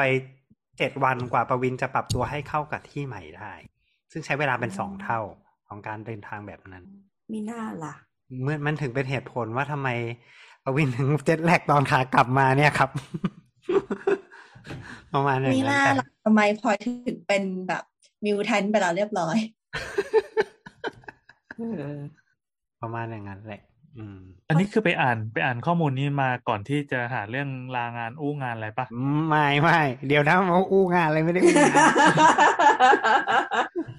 การแต่เปว่าเปอร์ให้ดูประกอบ เวลาแต่ว่าอันเนี้ยคือไปคือมันเป็นสิ่งที่เราเคยเจอมาแล้วปรากฏว่าพอพอเราก็รู้สึกว่าเฮ้ยเรา suffer มากเลยหลังจากวันนั้นเราก็เลยแบบเฮ้ยเราก็อยากรู้เองเหมือนกันเราเราเกิดอะไรขึ้นหรืออะไรประมาณอย่างเงี้ย แล้วทำไงดีหาข้อมูลอะไรซัพเงี้ยพอร์ตเนาะตัวเองเออก็ปรากฏว่าเฮ้ยมันก็มีเขียนไว้จริงๆอะไรเงี้ยว่าว่าว่าลองแล้วมันก็เป็นแบบนี้ทุกคนอะไรประมาณอืมอ่าแล้วมันก็เป็นคล้ายๆมันเหมือน มันเหมือนมนุษย์มันจะเป็นอย่างเงี้ย มันเป็น pattern ของมนุษย์อะซึ่งมันจะเป็นแบบอืเนี้ยมแต่เราไม่จำมันไม่ได้เป็นว่เฉพาะคนหรืออะไรประมาณอย่างนี้ครับ เราจำได้ว่าตอนที่เราไปออกแลนด์น่ะ ก็คือไปไม่ถึงเจ็ดวัน เออวันประมาณวันที่สี่วันที่ห้าอะไรเงี้ย ก็จะรู้สึกแบบกำลังปรับตัวได้พอดีอะ เอออืมแล้วก็วันต่อมาก็คือต้องบินกลับอืมก็เลยแบบ เอองงไปไปไม่ถูก คือมันแบบพ อมันมันปรับตัวได้แล้วมันต้องบินกลับทันที มันก็จะเลยแบบ เออต้องมาปรับใหม่อีกแล้วเหรออ่าใช่ประมาณอะไรอย่างนั้นอะ มันเลยแบบมั่วซั่วไปหมดเลยอะช่วงนั้นตลกดีใช่ใช่จริง ๆ นอกเหนือไปจากเรื่องนี้ด้วยเนี่ยมันจะมีความ complicate กับความเป็น jet lag อีกนิดนึงก็คือ ความเป็นไทป์ของคนด้วยอะอืม ความเป็นไทป์ของอ๋อคน แต่ละคนมีไทป์ไม่เหมือนกัน ใช่ไหมหมายถึงว่า Type ถึงแม้ A เราอยู่ Type B เราไม่ได้ไปไหนอะเราอยู่ที่เนี่ย เราอยู่กรุงเทพอืมมาตลอดสิบปีอะไรเงี้ย มันก็จะมีคนบางประเภทที่แบบ อ่าเป็นเขาเรียกว่าเป็นไนท์อาวก็คือว่าชอบนอนตีสองตื่นสิบโมงอะไรประมาณเนี้ยเฮ้ยใช่ป่ะน่าสนใจประมาณอย่างนั้น เออ กับบางคนชอบนอนเร็วแล้วตื่นเช้าอะไรประมาณเนี้ยเนาะซึ่งมันจะอืมยิ่งทำให้มีความ complicate ในการคิดอีกว่าจะนอนแบบไหน เวลาเราเปลี่ยนที่ดีอืมอืม ซึ่งซึ่งไม่ไม่แปลกนะ คนที่เป็น night owl มีประมาณสักสามสิบเปอร์เซ็นของของคนทั้งหมดอืมอืมแล้วเขาก็มีความพยายามในการหาด้วยว่าแบบมันอาจจะมียีนบางตัวที่สัมพันธ์กับการที่คุณเป็น night owl อะอืมซึ่งเราก็อันนี้ไม่ใช่เรื่องแบปกติเป็นหรือเปล่าวะไม่ใช่เรื่องผิดปกติใช่ปะการที่แบบนอนดึกตื่นสายอะไรเงี้ยมันจะจริง ๆ อะ มันชื่อว่า delay phase เอ่อ delay phase syndrome คือมัน delay phase อะเนาะ De- delay อืม delay wake sleep phase syndrome ซึ่งจริง ๆ ถ้าคุณใช้ชีวิตอยู่อย่างนั้นได้มันก็ไม่ได้เป็นโรคหรอก อืม เพราะว่าหมายถึงว่าคุณก็คุณมีไซเคิลของคุณแบบนั้นอะไรเงี้ย คือมันจะเป็นโรคก็ต่อเมื่อคุณต้องไปทำงานที่ชาวบ้านเขาตื่นแปดโมงเช้าทำงานถึงห้าโมงเย็นน่ะ ประมาณอย่างนั้น เพราะฉะนั้นก็ต้องต้องหางานให้เข้ากับไซเคิลการนอนตัวเองถ้าหาได้แน่นอนก็จะไม่เป็นโรค อ๋อโอเค ครับคุณพลอย มันก็คือเหมือนกับว่ามนุษย์ที่หลังตะวันตกดินปุ๊บ เราความคิดความอ่านแล่นปรื๊ดทำงานได้ดี มีสมาธิเขียนบทความได้นั่งอัดพอดแคสต์กลางคืนได้ร่าเริงแจ่มใส แต่ถ้าเกิดจะใช่ให้มาทำสิ่งนี้เช้าก็คือ ทำไม่ได้ทำไม่ได้เหนื่อยง่วงไม่ไหวตอนเช้าจะอืมง่วงมากหรืออะไรประมาณเนี้ยเออเออเขาเชื่อว่ามันเป็นการกำหนดโดยยีน ซึ่งอันนี้ยังยังยังหาไปไม่เจอยังแคร็กไม่เจอว่าว่าว่ายังไงหรืออะไรยังไง มายังรู้ไม่มากครับพูดอย่างนี้ละกัน อืมอืมอืมเออเพราะเราว่าเราเป็นคนมีปัญหาในเรื่องนี้ตะวันตกดินปุ๊บเราแบบฮะมีแรงในการลุกขึ้นมาทำนู่นทำนี่เราก็จะรู้สึกว่า เอ๊ะทำไมนะทำไมเราจะต้องมาทำอะไรตอนกลางคืนด้วยวะอะไรเงี้ย ทำไมทำตอนเช้าแล้วมันดูแบบสมองไม่แล่นเลย ไม่ work ใช่หรือเราจะเป็นเหมือนเหมือนกัน เราไปตรวจยีนกันเถอะ นั่นสิหมอประวินปะแต่ตรวจไปแล้วได้อะไรขึ้นมาหมายถึงว่าตรวจไปแล้วเรารู้เราก็โอเค เราเป็นคนอย่างนี้ สบายใจไงจะได้แบบมีเรื่องเอาไว้มา มีข้ออ้าง มีข้ออ้างใช่ตรวจไปแล้วเราก็แก้ยีนไม่ได้นี่หว่าหมายถึงว่าเราไปโมดิฟายยีนเราไม่ได้อีกแล้วอ้าวแต่ว่าเราเราใช้ฮอร์โมนได้นี่ อันนั้นแก้ปลายเหตุไหมล่ะหมายถึงว่ามันไม่ใช่แก้แก้ที่อ่าต้นเหตุอ้าวก็มันก็มันมากับ DNA แล้วอะแล้วแล้วจะให้เราทำยังไง เพราะฉะนั้นเราก็ต้องปรับระดับฮอร์โมนให้เข้ากับสิ่งไม่ที่เราเราเราจะต้อง เราต้องหางานที่มันเริ่มงานตอนสิบโมงแล้วเลิกงานประมาณสักหกโมงเย็นอะไรอย่างงี้อืมเดี๋ยว10โมงซึ่อาจนี่จะผมยากตื่นหน่อยอืมอืมสิบอย่าง11นั้นโมต้องตั้งได้บริษัทประมาณตัวเองนั้นแล้วล่ะใช่ ก็เป็นไปได้ อาจจะเป็นบริษัทที่รับเฉพาะคนที่เป็นไนท์อาวอะไรอย่างเงี้ยอืมโหนั่นแหละ แล้วจะทำธุรกิจกับชาวบ้านก็ยังไงวะนั่นนะดี ประเด็น เพราะดันหรือเป็นไม่คนก็ส่วนน้อยทำบริษัทข้ามชาติไงที่ต้องติดต่อกับมนุษย์เออได้ทางอาจจะฝั่งได้โลกอยู่ตะวันตกเอออะย้ายตัวเองจริงใช่ไหมพูดง่ายๆคือสมมติถ้าอยากจะทำงานกรุงเทพก็ย้ายตัวเองไปอยู่สักเอ่อดูไบอย่างนี้ประมาณนั้นไม่นั่งอยู่ดูไบอืม เออเอ๊ะอะไม่ใช่สิกลับมาต้องค่ะต้องย้ายไปอยู่ด้านนู้นนี่ ต้องไปย้ายไปอยู่ด้าน ต้องไปอยู่ได้ย้ายอยู่ด้านแถวแถวออสตินเนาะอืมพูดผิดพูดผิดเอาจริงๆในวงการ developer มีหลายคนที่ทำงานอเมริกาและแฮปปี้มากอะคืออยู่ไทยอะแต่ทำงานรีโมทอยู่ไทยแต่ทำงานใช่เวลาอเมริกา ลูกน้องก็คือหมุนไปอ๋อสิบสองชั่วโมงเอ้ยไม่ใช่ลูกน้องลูกค้าที่หมุนไปสิบสองชั่วโมงอ่าแฮปปี้มากอืมจริง เริ่มงานสองทุ่มอืมแบบอานั้จนจะเป็นไทป์ก็ได้ถ้าลองไปศึกษาดูนะ ลองศึกษา ศึกษาดูก็ลองไปตรวจยีนตรวจอะไรอย่างนี้ดูแต่แต่เราว่าตรวจยากว่ะหมายถึงว่าไม่ไม่รู้มีใครรับตรวจบ้าง อืมอืมในเมืองไทยมีไหมไม่รู้อันนี้ไม่รู้จริง ๆ อืมคือเรื่องตรวจยีนก็เรื่องหนึ่งแต่เรารู้สึกว่าถ้า อ่าโอเค ถ้าเรารู้สึกว่ามันไม่ไม่ไม่ใช่แค่ ไม่ใช่เรื่องผิดอะไม่ใช่อืมเรื่องผิดปกติ อืม ก็สบายใจก็แล้ว ใช่ก็สบายใจแล้วโอเค เราก็เป็นแค่มนุษย์พันธุ์หนึ่งแค่นั้นเองอืมศึกษาดูตัวเองใช่ว่าชอบแบบไหน แต่แต่สังเกตดีว่าถึงแม้คุณจะเป็นแบบไหน แต่ไซเคิลคุณก็เป็นไซเคิลยี่สิบสี่เหมือนกันอืมอ่าอืมเนี่ยเราประเด็นอยู่ในที่เผ่าเดีตื่ยวนกันเต้นถูกเรายังเรายังเป็นคนอยู่ เพราะว่าเราคล็อกเรายังเป็นยี่สิบสี่อยู่ ใช่ไหมใช่ไหมถึงแม้เขาเป็นอย่างนั้น แต่เขาก็จะเป็นไซเคิลแบบนั้นเหมือนเหมือนเดิมทุก ๆ วันอะไรประมาณเนี้ยอืมเราอาจจะไม่ใช่การคนก็ได้เกิดแมวก็ไซเคิลยี่สิบสี่เหมือนกัน เออจริงว่ะนอนเยอะกว่านะแมวอะนั่นแหละ นั่นแหละคือ ประเด็นที่เราอยากจะสื่อครับ อันนั้นก็คือเรื่องคล็อกครับ อืมแล้วและและที่มาของความเจ็ตแลกคือคือแบบนั้นนั่นคือกลไกทั้งหมด มา เรามาพูดเรื่องการนอนและเมลาโทนินกันเถอะการรักษาใช่ไหม ใช่ ในเมื่อเรารู้เหตุแล้วเราก็ต้องรู้วิธีการแก้ไขที่ถูวิกธีต้แก้องไขก็คืออยู่กับบ้านฮะไม่ลงไปไหนทั้งนั้น ไม่ต้องไปไหนทั้งนั้นเที่ใช่ยวเลิกไปคุณพลอยลาออกซะ เฮ้ยคิดคิดอยู่ทุกวันละหมอประวินอย่า อย่าคิดมาตอกย้ำความอยู่คิดให้ทุกรู้สึกวันหรือไม่ก็เดินทางในเฉพาะแนวตั้งไงเดินทางเฉพาะแนวตั้งอ๋อไปได้เฉพาะอ๋อกรุงเทพเชียงใหม่แต่ห้ามไปกรุงเทพแล้วไปข้างอุบลนี่ไม่ได้แล้วๆไม่ได้พแล้อวหมอประวินบอกว่าให้ลาออกปุ๊บนะนี่ก็คือแบบ อืมมีอีกยื่คนนเลยนึงแล้วที่ลาออกพูดเล่นพูดเล่น เราได้ valid reason จากคุณหมอค่ะ ไม่ก็บินบินบินตรงๆไงบินขึ้นบนบินลงล่างเอาห้ามห้ามห้ามโอเฉีเคยงเฉียงโอเคอืมมันเป็นไม่ได้หรอกเนาะมันก็คงต้องคงต้องหาวิธีอื่นในความเป็นจริง ก็คงทำแบบนั้นไม่ได้อะไรเงี้ย คือมันก็มีเอ่ออันนี้เราลองไปอ่านดูลองไปหาข้อมูลดู ซึ่งเป็นข้อมูลที่เขียนใน journal ที่อ่าทำกับนักกีฬา เอออืมน่าสนใจไหม เพราะว่านักกีฬาในปกติต้องไปแข่งต่างประเทศในทีเนี้ย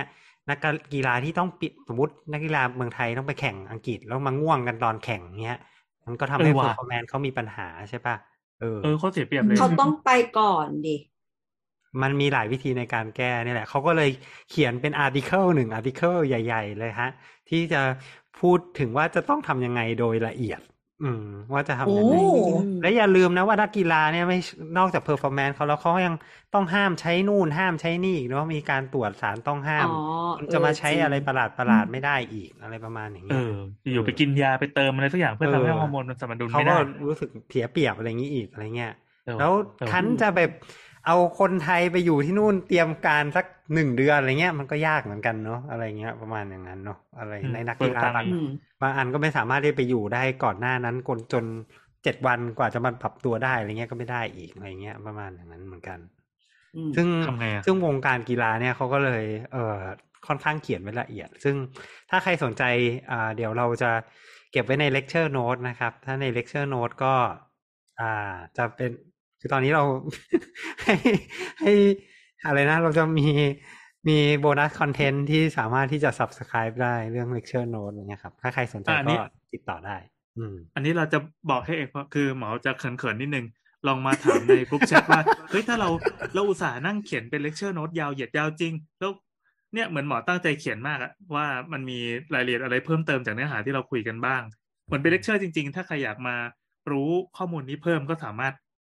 คือเราพยายามจะหาโมเดลว่าทำยังไงดีให้ให้คนฟังอะฟังได้ฟรีเป็นปกตินี่แหละคุณหมอขาแต่ถ้าเกิดว่าอยากได้เหมือนเป็น exclusive content นะก็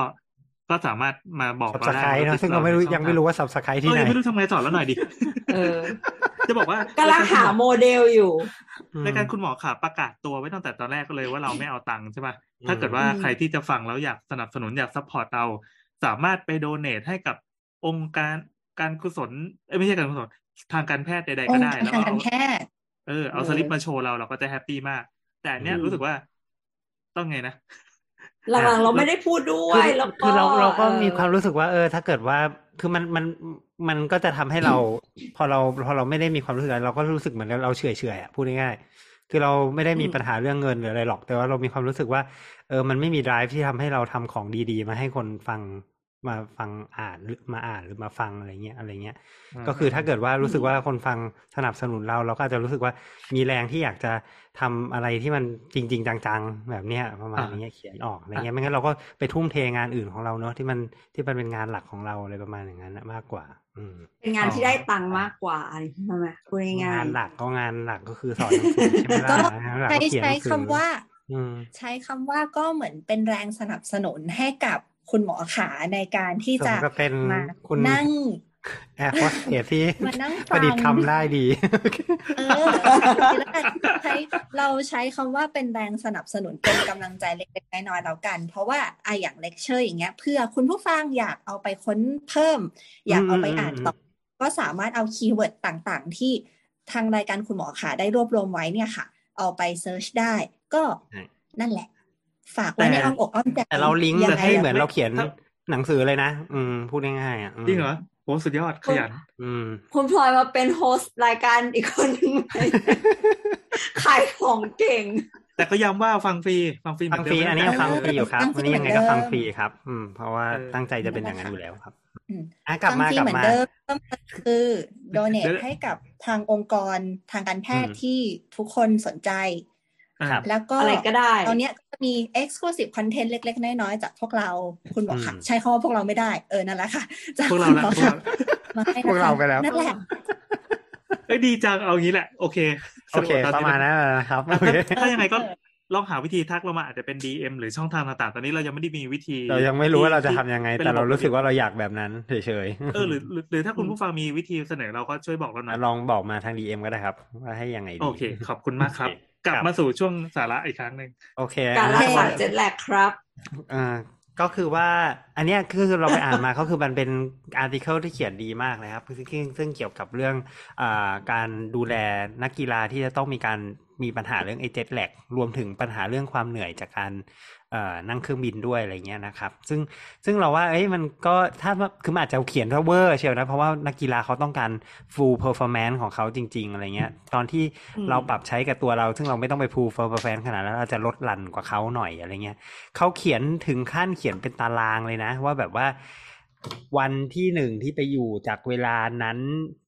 เว ชั่วโมงที่หนึ่งต้องทำอะไร ชั่วโมงที่สองต้องทำอะไร ชั่วโมงที่สามต้องทำอะไรขนาดนั้นเลยอะเออ เขียนแบบสมสมกับที่เป็นเทรนเนอร์ของนักกีฬาเนะมันต้องการความแม่นยำสุดๆ ในในใน performance ของคนนะเนะประมาณอย่างนั้นแต่เราจะสรุปให้ฟังแล้วกันง่าย ๆ แล้วกันสำหรับสำหรับในฐานะที่คนทั่วๆไปที่จะเอาไปปรับใช้ได้อะไรเงี้ยนะครับ ก็คือ อ่าหลักๆเลยคือเราต้องแยกก่อนว่าเป็นสถานการณ์แบบคุณแต้มที่ไปแป๊บเดียวแล้วก็กลับ หรือเป็นสถานการณ์แบบเราที่ไปสามวีคแล้วก็กลับอะไรประมาณนี้อืมถ้าเป็นสถานการณ์แบบคุณแต้มก็อย่าคิดมาก อืม ก็เดี๋ยวมาใช้ปรับตัวได้เอง ใช้ชีวิต ใช้ชีวิตแบบต้นทาง เพราะเดี๋ยวจะกลับแล้ว อืมแค่นั้นเฉยๆอืม หลักๆคือประมาณนั้น ถ้าไปแค่สองถึงสามวันหรืออะไรเงี้ยครับ ก็ไม่ต้องไปซีเรียสกับการ การนั่นมาก เพราะมันเดี๋ยวก็ต้องปรับกลับอะไรเงี้ยจะไม่คุ้ม แต่มันก็ไม่ได้สิ เพราะว่ามันเป็น business trip และการไป business trip มันก็ต้อง conserve คือทนทนไปอะมันง่ายมันมี cost ที่ที่เราจะต้องแบบว่า contribute อะไรกลับไปสู่งานอะไรอย่างเงี้ยถ้าเกิดเราไปไปเราแบบไปหลับในห้อง conference มันก็แบบ น่าเกลียดอะไรอย่างเงี้ยพูดพูดพูดผิดขอโทษพูดผิดครับ ขอโทษก็คือว่าปรับตัวให้เข้ากับที่ใหม่เฉยๆครับ พยายามเฉยๆแต่ไม่ไม่ต้องไปไม่ต้องไปอะไรมากก็คือไป ก็คือใช้ชีวิตเหมือนที่ใหม่เหมือนปกติมามาอย่างนั้น อืมมันก็จะคือคือไม่คุ้มที่จะไปทำอะไรที่มันมากกว่านั้นอะไรอย่างนี้ดีกว่าพูดพูดพูดใหม่อ่าประมาณอย่างนั้น อืมอืมอืมอืมไม่ใช่ไม่ใช่ใช้เวลาเหมือนที่กล่าวพูดผิดนะพูดใช้เวลาเหมือนที่ที่ควรจะเป็นอะไรประมาณอย่างเงี้ยก็ทนทนไปนิดนึง ถ้านอนไม่หลับก็อาจจะอ่าใช้นานอนหลับหรืออะไรประมาณนั้นไป เท่านั้น ถ้าเกิดว่าอ่าอยากจะรู้สึกว่าตัวเองขาดการนอนหลับก็พยายามนอนหลับชดเชย อาจจะนอนแนบกลางวันสั้นๆ หรืออะไรประมาณนี้เอาประมาณอย่างนั้นไป แล้วก็ถ้าเกิดว่ารู้สึกอยากจะตื่นเนาะก็ตามสไตล์อะคนเราอยากจะตื่นทำไงฮะ ก็กินกาแฟจบอ๋อเหรอ จริงเหรอ แค่นั้นเลยเหรอ ใช่ก็เป็นมีผลไม่แต่สำหรับบางคนบางคนการดื่มกาแฟไม่ไม่ไม่มีแบบไม่เอฟเฟกต่อการนอนหลับอะเขาจะหมายถึงว่า ไม่ไม่มันมันไม่ได้หมายถึงว่าการนอนหลับ เราไม่ได้สนใจเรื่องการนอนหลับเราสนใจการตื่น ดื่มกาแฟให้ตื่น อ๋อ อ๋อ โอเค แล้วแล้วถ้าดื่มกาแฟเราไม่ตื่นหรอคะ ดื่มเยอะๆ ไม่ก็ปรับไม่ดื่มเยอะไปมันก็ท็อกซิมันก็ overdose คาเฟอีน overdose ได้เหมือนกัน ดื่มเยอะๆก็ใจสั่นเอง ก็ตอนนอนไม่ได้อยู่ดีใจสั่นมันก็คือดื่มเยอะแล้วแบบหมอประวินแต่มันก็ไม่ตื่นมันก็จนปัญญาแล้วล่ะ เพราะมันมันจะไม่ค่อยคุ้มแหละ ที่ที่จะใช้การรักษาอะไรอย่างอื่นอะไรเงี้ยจริงๆมันมันมียากระตุ้นหรืออะไรบางอย่างนี้เหมือนกันนะ แต่มันน่าจะไม่คุ้มมั้งไปแป๊บเดียวเอง อืมยาบ้าได้ปะก็น่าก็ประมาณสไตล์นั้นนะมันก็เคย มันก็เคยเป็นยาที่ถูกเอาไว้ใช้เพื่อการกระตุ้นนะประมาณสไตล์นั้นอืมแต่ว่าไม่คุ้มมั้ง เออ คุณอาจจะมีปัญหาข้างเคียงจากไอยาพวกแบบนั้นเหมือนกันอะไรเงี้ย อืม อืม อืมอืมนั่นแหละ อืมอันนั้นคือสำหรับเหตุการณ์สั้น ๆ แบบคุณแต้มเนาะแต่ที่ปัญหาก็คือข้าพเจ้านี่แหละที่ที่ไปอยู่นานหน่อยอะไรประมาณอย่างเงี้ยเออซึ่งต้องการ adapt เข้าสู่ที่ใหม่ใช่ไหมประเด็นคือทุกคนอยากจะให้ adapt ได้เร็วที่สุดอะไรประมาณนี้คือคือจริงๆมันก็แอดได้ทุกคนแหละถึงไม่ทำอะไรเลยใช่ไหมแต่ว่ามันใช้เวลานานเพราะฉะนั้นทุกคนก็อยากจะอัดแอให้เร็วที่สุดประมาณอย่างนั้นเนาะเพราะฉะนั้นเนี่ยสิ่งที่เราควรจะทำคือ เราควรจะต้อง รู้ตัวเองก่อนว่า เวลาไหนควรจะทำอะไร อืม อืม อันนี้เวลาคือเวลาเป็นเรื่องสำคัญ เพราะว่าเราต้องการจะปรับเวลาใช่ไหมเพราะฉะนั้นเราต้องรู้ว่าเวลาไหนเราควรจะต้องทำอะไร ต้องต้องมี key point of time มี key มี key ว่า point of time มันควรจะอยู่ตรงไหนอะไรยังไงอย่างเงี้ยเนาะ key point of time ที่เขาใช้ก็คือ key point ที่ร่างกายมีอุณหภูมิต่ำที่สุดในวัน เพราะตะกี้เราเคยบอกถ้า ย้อนกลับไปก็คือว่าร่างกายมันมีอุณหภูมิขึ้นอุณหภูมิลงใช่ป่ะอืม ตามที่ที่บอกไปทุกยี่บสี่ชั่วโมงประมาณอย่างนั้น อุณหภูมิที่ต่ำที่สุดของร่างกายเนี่ยจะอยู่ที่ประมาณช่วงตีสี่ถ้าคุณเป็นคนที่นอนตอนห้าทุ่มตื่นตอนเจ็ดโมงเช้าอุณหภูมิต่ำที่สุด ซึ่งเขาเรียกว่า core body temperature เนี่ยminimum ที่สุดอยู่ที่ตีสี่หมายความว่าอะไรนะตีสี่ก็คือห้าชั่วโมง ก่อนหน้าคือเราเริ่มหลับใช่ปะแล้วก็สามชั่วโมงหลังจาก minimum temp ก็คือเป็นช่วงที่เราตื่นประมาณอย่างนั้น อันนี้เป็น point of time ที่เขาใช้ในการคิดเรื่องของ timing ให้เหมาะสมประมาณอย่างนั้นเนาะอันนี้งงไหมไม่งงเนาะอันนี้ไม่งงอ๋อ CBT นี้ย่อมาจากเอ่อ core body temperature เรานึกถึง cognitive behavior เธอแล้วอืมทีนี้อ่า ทีนี้การรักษาหลักๆ เนี่ย ซึ่งขึ้นอยู่กับเวลาเนี่ยนะ มีสามอย่างหลักๆ ที่เป็นสามอย่างที่สำคัญที่สุดที่เราควรจะต้องทำอันที่หนึ่งสำคัญที่สุดคือเรื่องแสง เพราะตะกี้เราบอกไปแล้วว่าclock เนี่ย clock ที่เป็น master clock ที่อยู่ในหัวเราเนี่ยมันมีช่องทางที่สื่อสารกับข้างนอกก็คือทางผ่านทางตา แสงเข้ามาแล้วก็จะเป็นการกระตุ้นให้มีการเปลี่ยนแปลงของ clock นั้นอย่างนั้น clock ก็คือพยายามทำให้เหมือนชีวิตปกติอะก็คือพยายามให้ในช่วงหลังจาก body temp minimum บวกสามคือช่วงบวกอีกสามชั่วโมงตีสี่บวกอีกสามชั่วโมงคือพอาทิตย์ขึ้นใช่ไหมประมาณอย่างนั้นพยายามให้ให้ช่วงนั้นเป็นช่วงที่ได้รับตาได้รับแสง อืม แสงและเป็นแสงที่อะไรวะแสงที่ แสงธรรมชาติเหรอแสงแสงที่ปริมาณเยอะธรรมชาติอะไรประมาณอย่างเงี้ยเนาะแสงมากมากอะไรประมาณแล้วก็ช่วงเวลาถ้าย้อนช่วงเวลาก็คือหลังช่วงช่วงกลางคืนก็ควรจะไม่มีแสงนะพูดง่ายๆก็คือช่วงก่อนหน้า lowest temp เนี่ยประมาณสักห้าถึงหกชั่วโมงอะไรประมาณนี้ควรจะเป็นช่วงที่ดิมทุกอย่าง ดิมทุกอย่างหมายถึงว่าสมมุติเราอยู่ในห้องอะไรเงี้ยเราก็หลีไฟหรืออะไรประมาณนี้เนาะให้มันเป็น ไฟอ่อนๆอะไรประมาณเนี้ย พยายามเรียนแบบไซเคิลที่มันควรจะเป็นมากที่สุดอะไรประมาณอย่างนี้ อืมทีนี้เดี๋ยวนี้มันก็มีแอปเนาะสมมุติเราชอบเปิดคอมหรืออะไรประมาณนี้มันก็มีแอปที่มันหลีแสง ตัดแสงสีฟ้าอะไรประมาณนี้ใช่ไหมเออจริง ๆ แอปเหล่านั้นเนี่ยมันเหมาะสำหรับกิจกรรมเนี่ยมันไม่ได้ป้องกันสายตาอะไรคุณหรอกแต่ว่ามันทำให้คุณเนี่ย adapt กับไอ้เรื่องเวลาเนี่ยได้ดีกว่า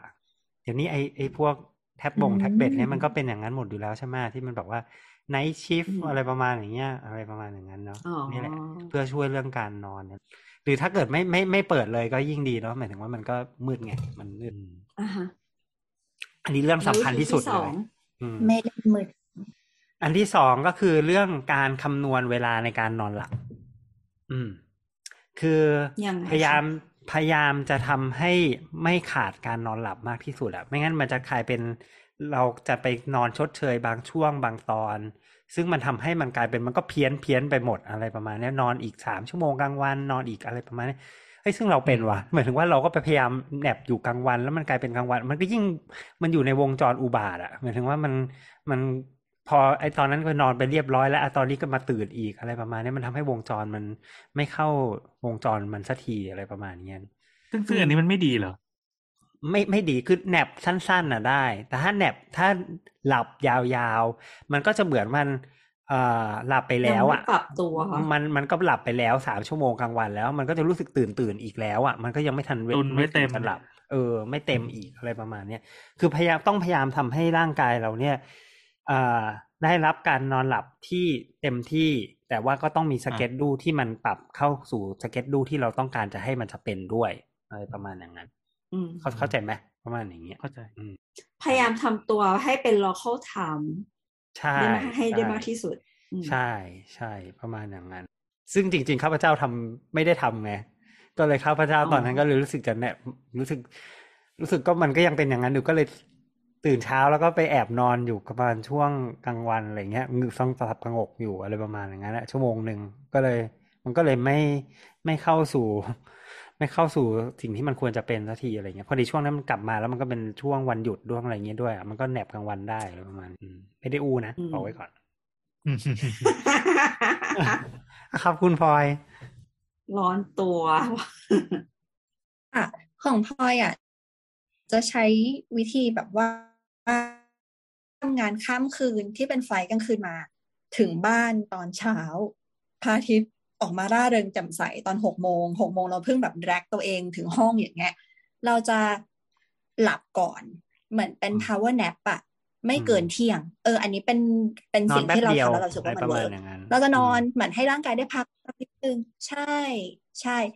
แต่ว่าเที่ยงปุ๊บหรือบ่ายโมงอะตื่น เราจะไม่นอนแบบ ช่วงบ่ายต่อ แม้ว่าเราจะง่วงมากๆ แต่ก็ไม่ดื่มกาแฟนะคะ พยายามออกไปแบบทำนู่นทำนี่อะไรอย่างเงี้ยนั่นแหละอืมเพื่อให้ร่างกายมันยังเหมือนแบบ เฮ้ย active เราค่อยมานอนอีกทีหนึ่งพอประมาณสองทุ่มเริ่มง่วงแล้วสองสองทุ่มเราเข้า time นะเอออมจะเริ่มง่วงคือเราก็จะนอนแต่สองทุ่มอะให้มันเป็นเหมือนแบบหนึ่งคืนเต็มที่อะแล้วเช้าวันรุ่งขึ้นก็จะปิ้งปองอืมกลับมาสดใสใช่เหมือนเดิมนั่นแบแหละบนั้นเลยแบบนั้นเลย ซึ่งแบบนั้นจะทำให้ปรับตัวได้เร็วกว่า อืมเอ่อสำหรับเรื่องการนอนเนี่ยครับ มันจะมีนิดหนึ่งก็คือว่าเขาแนะนำอย่างนี้ด้วยนะเขาแนะนำว่าระหว่างไฟลท์อะครับ ถ้าไม่ต้องทำงานแบบคุณพลอยกรุณานอนซะเถอะอืมก็ซึ่งซึ่งมันตรงกันซึ่งข้ามกับจริงๆสิ่งที่เราทำเลย ใช่ไหม ไม่แต่ว่าเพราะว่าจริงจริงจริง ๆ พอถึงเวลาหนึ่งเอ่อ บนเครื่องบินเขาก็จะปิดไฟแล้วเหมือนแบบบังคับให้ทุกคนนอน ใช่ และอีกใช่สักพักก็เดี๋ยวก็จะเปิดแล้วก็แบบบังคับให้ทุกคนกิน อีกแป๊บอืมหนึ่งก็จะให้นอนอะไรอย่างนี้ปะอืมมันคือเหมือนเขาเซตเวลาประมาณหนึ่งแล้วเหมือนกัน แต่ส่วนใหญ่เขาจะให้ของนอนนะเราอย่างอะไอ้ไฟล์ล่าสุดที่เรากลับมานี่คือเขาปิดแทบจะตลอดเลยยกเว้นกินแป๊บเดียวประมาณอย่างนั้น อืม อืม เมื่อกี้คุณขพลออยงจะเราพูดอะไรอะนะคะถ้าอืมครับ คุณพลอยครับ ถ้าถ้าอิงกับการทำงาน ของเรานะคะ ก็คือเซอร์วิสบนเครื่องบินนะคะจะให้เข้ากันกับเวลาท้องถิ่นด้วย สมมติว่าอ๋อบินออกจากดูไบไฟล์กลางคืนอย่างเงี้ยอืมเราก็จะเหมือนจะเสิร์ฟแค่ของกินงุบงิบเล็ก ๆ น้อยๆอะ เพื่อให้ผู้โดยสารน่ะหลับ แล้วก็อืมค่อยมาตื่นตอนเช้าอาหารเช้าอืมอ๋อเราก็จะเปิดหน้าต่าง เพื่อให้ทุกคนได้รับแสงอาทิตย์ อย่างเต็มที่เพราะว่า สวัสดีจ้านี่เช้าแล้ว จงตื่นอืมอืมอืมนั่นแหละค่ะ เวลาที่ตื่น แต่ถ้าเวลไฟล์กลางคืนก็คือจะเหมือนแบบอืมขาอะตอนเวลาที่อะพี่แอนที่พี่แอนปลุกตื่นเนี่ยเป็นเวลาที่คำนวณมาอย่างดีแล้วใช่ไหมว่าทำให้ผู้โดยสารแฮปปี้หลั่นล้าดี เพราะเราตื่นมาในเครื่องบินที่ไหนเรางวงเงียทุกทีเลย ก็ไม่เชิง เพราะว่าหนึ่งคือต้องตื่นมาเหมือนแบบก่อนเวลา ก็คือต้องมีเครื่องจะลงช่วงเวลาในการทำ service ใช่แล้วก็ปลุกทุกคนว่าเครื่องจะลงแล้วจ้าอะไรเงี้ยอืมนั่นแหละ คืออย่าลืมว่าคืเขาอก็ไม่ต้ได้อง concern ผู้โดยสารบางคนที่คำนวณหิวด้วยเว้ยมาเพื่อออะไรประมาณนี้ คือคุณคุณไม่เสิร์ฟอะไรเลย ก็โดนผู้โดยสารด่าอีกเอออะไรเงี้ยเออแต่เราไม่เคยตื่นมา happy เลยบนเครื่องบินแต่แบบอะไรวะปลุกทำไมวะเนี่ยตลอดเออเออเออเอออันนั้นเราก็เข้าใจนะ นั่นแหละอืมแล้วก็อันจนี้ริงๆแล้วอะค่ะ การนอนหลับบนเครื่องอะมันก็ไม่ได้สบายขนาดนั้นที่จะทำให้ทุกๆคนหลับสนิทอืมอ่าใช่มันก็จะเป็นการแบบหลับหลับตื่นตื่นๆเดี๋ยวอีอืมข้างหลังมีเด็กร้องไห้ เดี๋ยวก็ถีบเบอกกูอีกนั่นนี่อะไรอย่างเงี้ยเดี๋ยวก็มีคนเดินมันไปก็จะเดินหลับมาได้นะแบคบนไม่ได้รู้เป็นนั่น quality อะไรในเงี้ยการอืมเออใช่ใช่ใช่แต่ถ้าหลับบนเครื่องได้ก็อย่างที่หมอประวินบอกหลับเถอะค่ะอืมพักพักพักผ่อน พักผ่อนพักเราผ่อเป็นนคนที่หลับบนเครื่องบินได้สบายมาก โอ้ดีจังแล้วซึ่งบางทีเราหลับซึ่งไม่อยากได้เป็นเลยคนว่ะเพราะมันที่มันได้แบบ คือเราเป็นคนที่แบบมีอะไรสั่นๆ แล้วเราจะรู้สึกนอนไม่หลับอะไรเงี้ยมันรู้สึกตื่นตื่นขึ้นมาอะไรเงี้ยอืมอ๋ออืมแล้วเราด้วยความตัวเตี้ยเราของเราเป็นคนอะมีเป็นเสียง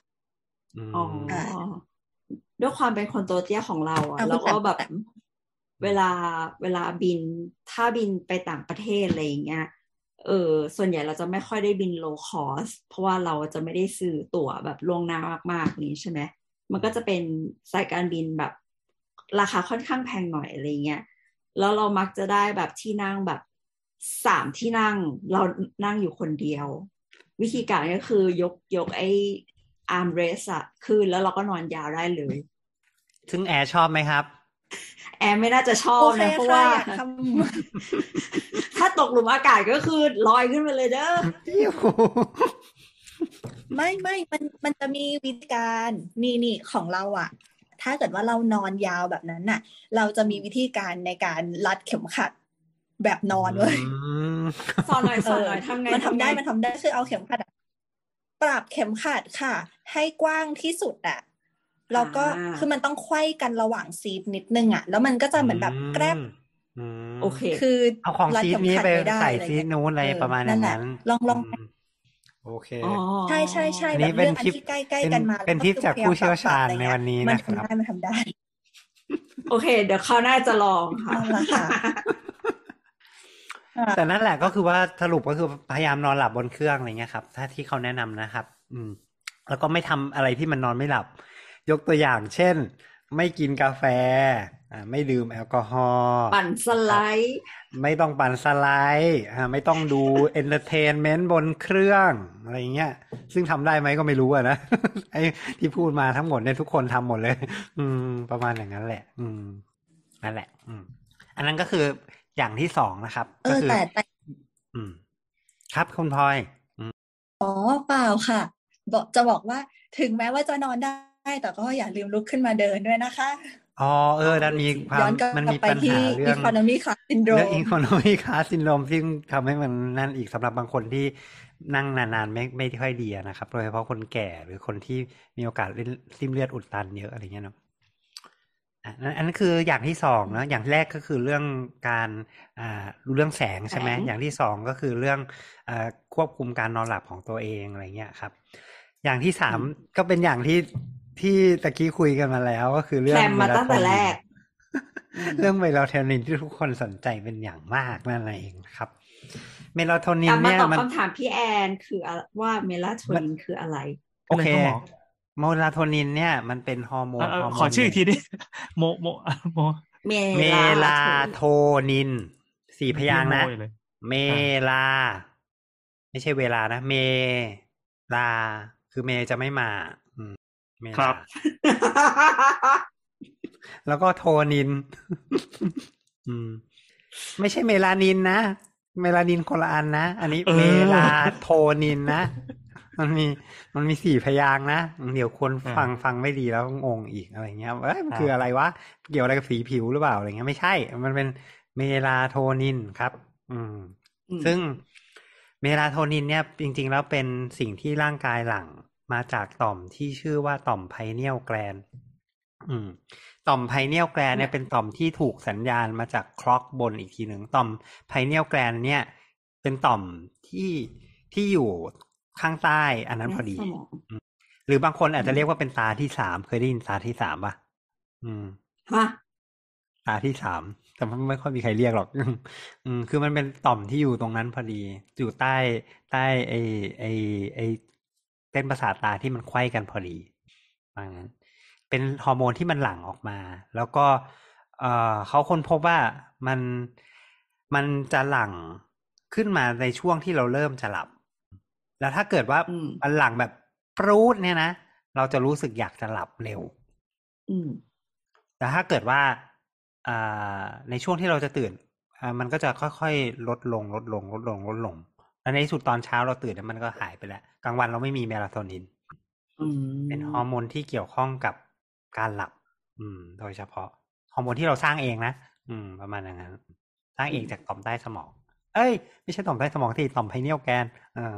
คนละต่อมกันนะอืมเห็นอืมนั่นแหละ ซึ่ง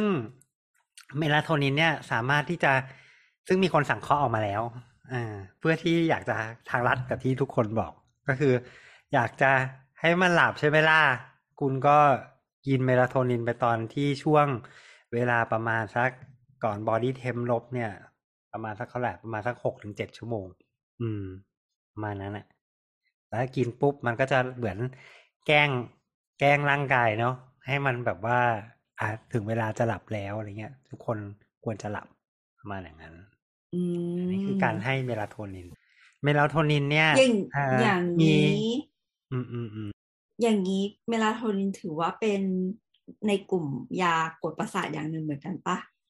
เอ่อเมลาโทนินเนี่ยครับ อ่า ถ้าเกิดว่าอยู่ใน US จะถือว่าเป็น supplement อืมเป็นเหมือนอาหารเสริมอืมแต่ว่าในประเทศไทยอะใช่เป็นยาครับผม อืม และในที่อ๋อต่างๆก็เป็นยาครับ อืม มีแต่ US มั้งที่เป็นอาหารเสริม ใช่ แล้ว US ก็คือขายกันเป็นล่ำเป็นสันมีแบบอืมเมลาโทนิน gummy รสเบอร์รี่ที่อร่อยมาก มันมีข้อดีและข้อเสียนะมีคือถ้าเกิดว่าข้อดีก็คือมันหาใช่ซื้อง่ายเนาะ แต่ข้อเสียก็คือพอไม่ regulate อืมปุ๊บ ก็ไม่รู้ว่าเมลาโทนินของใครของแท้ เมลาโทนินของใครสังเคราะห์แบบถูกต้อง มีการวัดคุณภาพว่า เอ้ย คุณกินแล้วคุณได้เมลาโทนินเท่านี้จริง ๆ อะไรเงี้ย เอออืม ใช่ หรือเนี่ยแหละบางทีอืมอร่อยไง กินเยอะเกิน overdose อีกกินไปเรื่อยๆอืมอร่อย ไม่หลับสักทีกินเพิ่มกินอีกไม่หลับสักทีอะเพิ่มอืมประมาณอย่างนั้นแหละ มันก็เป็นข้อดีและข้อเสียครับอะเมลาโทนินที่มีในเมืองไทย ซึ่งตอนนี้ลงทะเบียนเป็นยานะครับอ่ามีอยู่ชื่อว่า Circadin ครับอ่าชื่อยี่ห้อนะ มีนี่คือเดียวยี่ห้อเหรอ มียี่ห้อเดียวอ๋ออืมค่ะ มีขนาดข้อเดียว ขนาดสองมิลลิกรัม เป็น slow release ด้วย อืม slow release คือค่อยๆปล่อยออกมาอะไรเงี้ย เท่าที่ไปเช็คล่าสุดที่โรงพยาบาลแห่งหนึ่ง อืม ที่เราเช็คได้ ราคาราคาอยู่ที่สามสิบห้าบาทต่อเม็ดครับผมก็ไม่ถูกนะ ไม่ถูกเท่าไหร่อืมอ่าอืมในขนาดที่ต่ำๆเนี่ยครับ เมลาโทนินจะร่วมกับ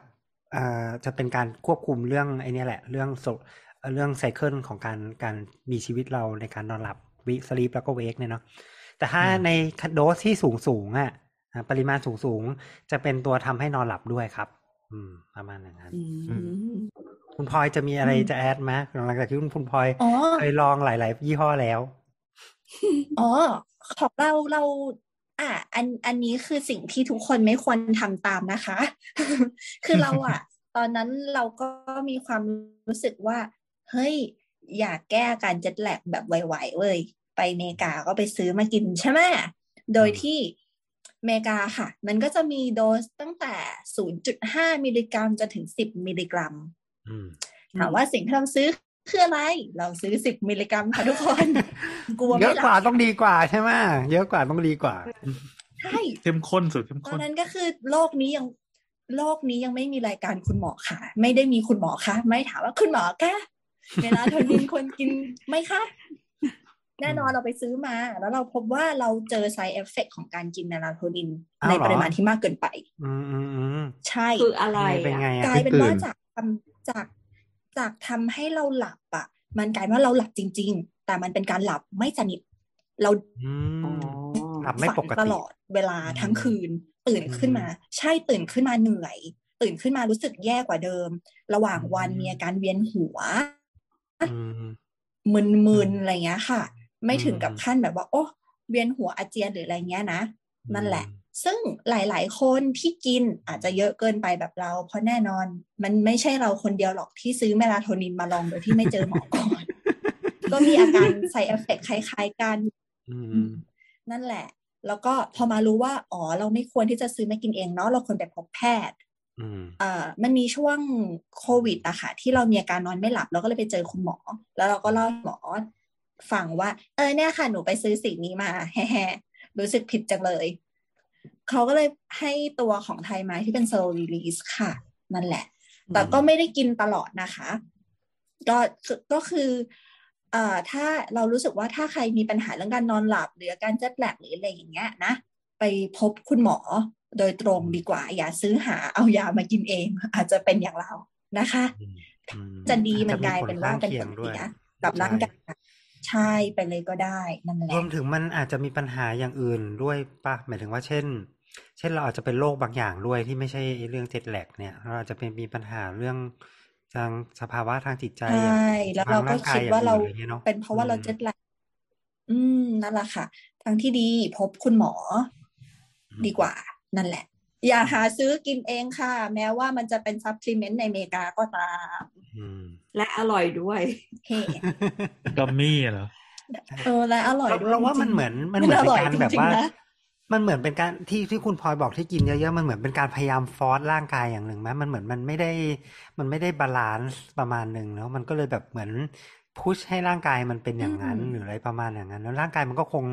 ทนไม่ไหวอยู่ดีๆ อะไรวะมีมีมันมีทนมันปริมาณเยอะปี๊ดเลยอะไรเงี้ยประมาณเนี้ยมันก็คงมีปัญหาในการสมดุลเคมีของของไอ้กลไกในสมองอะไรเงี้ยเหมือนกันอะไรเงี้ย อืม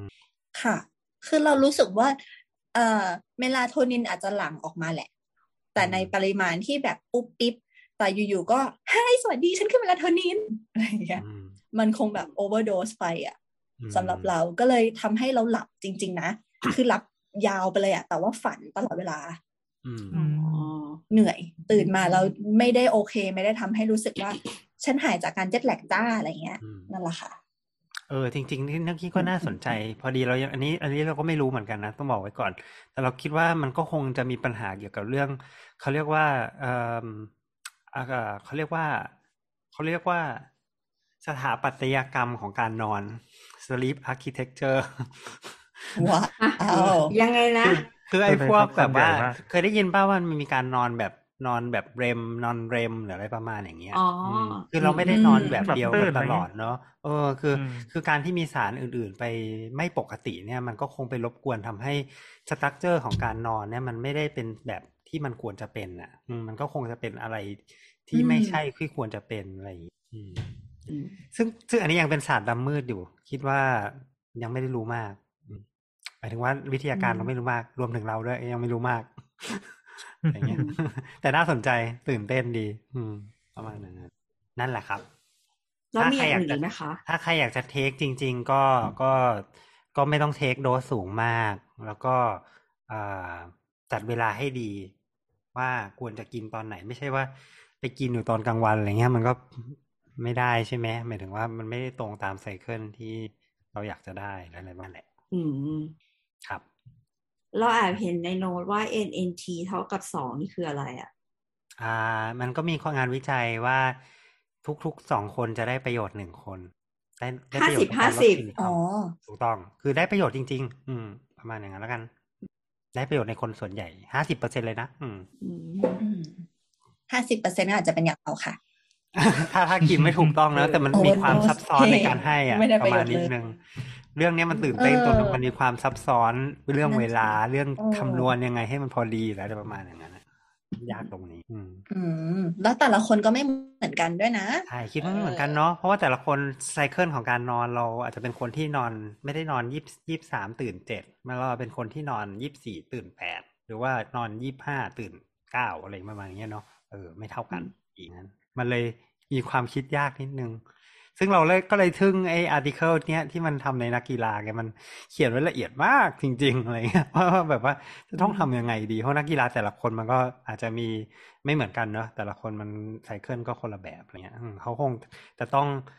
จัดให้เหมาะที่สุดสำหรับนักกีฬาคนนั้นอะไรเงี้ยประมาณนั้นอันนี้คือสามอย่างหลักมันเกี่ยวกับพวกแบบการออกกำลังกายอะไรอย่างนี้ไหม อะเกี่ยวเกี่ยวเกี่ยวก็คือว่าอันนั้นเป็นอย่างอืมลองลองๆแล้วครับ อย่างลองลองๆที่อาจจะพอทำได้ด้วยบ้างนะครับ เช่น เอ่อไปถึงปุ๊บอยากอยากจะปรับไซเคิลการนอนก็ไม่ใช่โหมเล่นกีฬาทั้งวันเลยอะไรประมาณเนี้ยเนาะอะไรอย่างเงี้ยมันก็มันก็ไม่ใช่ใช่ไหมมันก็เออต้องมีให้ให้ร่างกายได้มีกระบวนการปรับหน่อยอะไรประมาณอย่างเงี้ยเนาะหรือว่าบางคนเขาก็เชื่อว่าเอ่ออาหารที่เรากินอะ ก็อาจจะมี ส่วนเกี่ยวข้องด้วย เช่น ไม่รู้ทุกคนเป็นเหมือนกันหรือเปล่าคือถ้ากินอะไรที่มันเป็นแป้งแป้งๆหน่อยอะมันก็จะหลับเร็วหน่อยอะไรประมาณเนี้ยใช่ไหมหมายถึงว่าอืมโดยปกติก็เหมือนถ้าเหมือนแป้งกินข้าวเหนียวแล้วง่วงอะเอออะไรประมาณอย่างนั้นอืมมันเกี่ยวข้องกับเรื่องการหลั่งอินซูลินอะไรประมาณนี้ด้วยนะสำหรับเรื่องเรื่องแป้งเรื่องอะไรอย่างเงี้ยครับ แล้วก็ไม่ใช่กินมื้อซะเต็มที่อะไรเงี้ยมันจะนอนได้ไงวะมันก็ มันก็ผะอืดผะอมเป็น GERD ใช่ไหมนอนไม่ลงเป็น GERD อยู่อะไรเงี้ยประมาณอย่างนั้นเนอะเออแบบนั้นนั่นแหละ แล้วก็อาจจะมีการใช้ยานอนหลับเพื่อให้มันไซเคิลได้ตรงยาที่บังคับให้ร่างกายหลับอะไรเงี้ยนะก็อันนี้ก็แต่อันนี้คงต้องปรึกษาแพทย์แล้วเนาะอันนี้ยานอนหลับก็ต้องสั่งโดยอืมแพทย์เหมือนกันอะไรเงี้ยนะครับอืมแล้วก็อย่างอื่นก็เป็น general ที่ทุกคนควรจะทำเช่น ไม่กินกาแฟ หลังจากสองโมงอืม บ่ายสองหลังจากบ่ายสองถูกต้องอืมคาเฟอีนมี half life อยู่ประมาณนักหกชั่วโมงโอ้อืมอ๋อฮา f ไลฟ์หมายถึงครึ่งหนึ่งเนาะอืมหมายถึงว่าต้องเผื่อเวลาเผื่อไปอีกนิดนึงอะไรเงี้ย ถ้าใครกินอะไรที่คาเฟอีนเยอะๆ ตอนเย็นๆน่ะ มันก็อาจจะทำให้เราไม่ มันยังค้างอยู่อะมันยังไม่หลับจนถึงช่วงนู่นเที่ยงคืนอะไรประมาณครับ ประมาณนั้น และนั่นแหละ คือวิธีการแก้ที่ข้าพเจ้าไม่รู้ข้าพเจ้าก็เลยผิด ไปหมดเลย ก็เลยเกิดอาการกว่าจะปรับตัวได้ก็ผ่านไปหนึ่งสัปดาห์ ตามถ้าตามที่มัตานมทฤษฎีเป๊ะตามๆทฤษฎีไม่ไม่ช่วยเลยเลยต้องรอตามชีวิตตามปกติทั่ว ๆ ไปอืมถ้าใครทำได้ก็อาจจะสบายกว่าข้าพเจ้านะครับ นั่นแหละอืมเป็นสิ่งที่อยากบอกครับปิดรายการค่ะ มีใครจะถามอะไรปะเนี่ย ตื่นเต้นดีไหม สรุปก็คือพลอยควรจะใช้ชีวิตอย่างนี้ต่อไปโดยพัฒนาอีโวตัวเองเป็นมนุษย์สายพันธุ์ใหม่ หรือว่าแบบคนทบทวนวิธีการนอนของตัวเองอะไรเงี้ยดีสำหรับอันนี้ถามเผื่อคนที่ใช้ชีวิตอืมแบบ แบบที่จะต้องเจออาการเจ็ตแลกตลอดเวลา หรือบ่อยๆอะแต่ว่ามันตอบยากมากเลยคำถามหรือหรือหรือ หรือนอนยังไง ให้สามารถที่จะใช้ชีวิตในทุกๆไทม์โซนได้โอ้ม โอ้แบบเป็นซุปเปอร์มนุษย์ให้มันเลยว่ะดีๆใช่ไหมต้องอาเรนให้มันดีๆอะไรยากมากเงี้ยอืมยากยากอาจจะรู้สึกว่ายากเป็นว่ะเรื่องยากนะอืมเป็นเรื่องยากในการจัดตารางอืมมากเลยยกเว้นแต่ว่าต้องเป็นคนที่แบบงีบไปเรื่อยๆได้ตามในแต่ละช่วงวัน อ๋อ เรานั่นเอง ไม่แต่ว่าอย่างคุณแต้มเองก็เหมือนจะเคยมีปัญหาเรื่องการนอน ใช่ใช่ใช่แต่ใช่แต่อย่าลืมแต่เรานะเป็นเป็นพวกนอนเยอะไงเออ อย่าลืมว่าไอ้งีบงีบเนี่ยมันก็เป็นสถาปัตยกรรมการนอนที่ไม่ complete อีกเหมือนกัน อืมใช่มีเพคราะว่าการมัน complex เป็น อืม มันก็มี คือมันก็ยังไม่ใช่วิธีที่ตอบโจทย์ที่ดีที่สุดอ่าใช่แต่ว่าอืมมันก็ถูกอืมเขาเรียก acceptable ในระดับหนึ่งสำหรับโลกปัจจุบันที่รู้สึกว่ามันมีสเตทมากขึ้น แล้วมันก็ improve บางอย่างของชีวิตให้ดีขึ้น กับการที่แบบ อ่า napping สั้นๆสักประมาณสิบห้าถึงสามสิบนาทีอะไรอย่างเงี้ย อืม แต่ก็ยังไม่ใช่ ก็ยังไม่รู้เหมือนกันว่าเอามันอาพูจดจะแล้วเป็นแค่แนวทางคำคำขวัญของรายการ ไม่รู้ครับอ๋อไม่รู้ครับ เออแต่บางประเทศเขาก็มีมีว่าเป็นวัฒนธรรมเลยนะอืมเป็นแบบมีอย่าวังฒเช่นสเปนก็จะมีเออเซียสตา ก็เอคืออใช่กำลังจะบอกว่าคนสเปนอะอะ คือแบบประหลาดประหลาดเนาะมีแบบมากินข้าวตอนกลางคืนด้วยอะไรเงี้ย กินข้าวสักสี่ทุ่มอะไรเงี้ยซึ่งมันใช่คือมันตลกตลกบ้ามันจะนอนได้ไงวะกินข้าวตอนสี่ทุ่มท้องอืดไปอีกสามชั่วโมง มันอะไรมันเงี้ยก็มีทุกที่อะที่แบบอืมมีพฤติกรรมประหลาดประหลาด อย่างอืมญี่ปุ่นก็มีเรื่องของอะไรนะขาบเชิงขาบเชิงซ้อนขาบซ้อนขาบอ๋ออ๋อกินครับแล้วก็จะกิง่วงครับดีนะครับเออซึ่งแบบคาอะไรบนะซ้อนกินคาบเป็น เรื่องที่ดีค่ะ อันนี้คือพฤติกรรมประหลาเป็นดสิ่งที่ถูกต้องไม่แต่ขาบซ้อนขาบเนี่ยมันไม่มันทำให้จริงอิ่มท้อง มันทำให้อิ่มท้องมากเลยนะแล้วมันก็หลับไงจริง แต่มันก็ได้สารอาหารที่เป็นขาบไปตลอดเลยนะ ในทางกลับกัน ก็กินอย่างอื่นไปด้วยไง คนเรากินก็อ้วนยำวุ้นเส้นกับข้าวได้ค่ะ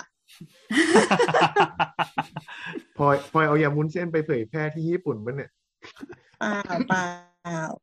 แต่วันนั้นตอนนั้นอันนี้นอกเรื่องที่อัดเอ่มครัวข้ามโลกครัวกันข้ามโลนะกเราก็เคยอืมคุยกันในเรื่องนี้ ว่าการกิน carb กับ carb อะมันดีหรือไม่ มันดีค่ะทุกคนไปลองนะคะ กินแป้งเยอะๆ มันดีสำหรับคุณพลอยอันนี้ไม่ต้องไป เออพลอยไม่สามารถกินคีโตได้จริงๆพลอยไม่กินเนื้อก็ได้แต่พลอยไม่กินแป้งไม่ได้จริงๆค่ะ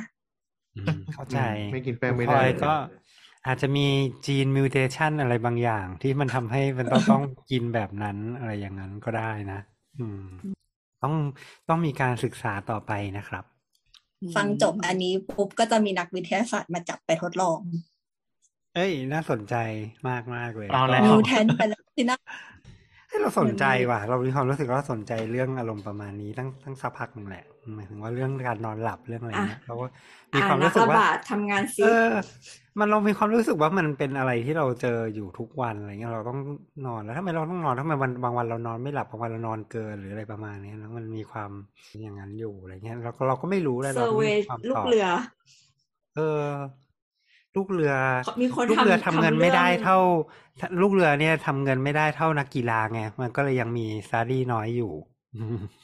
อ๋อ ไม่แต่ว่าประเด็นก็คือ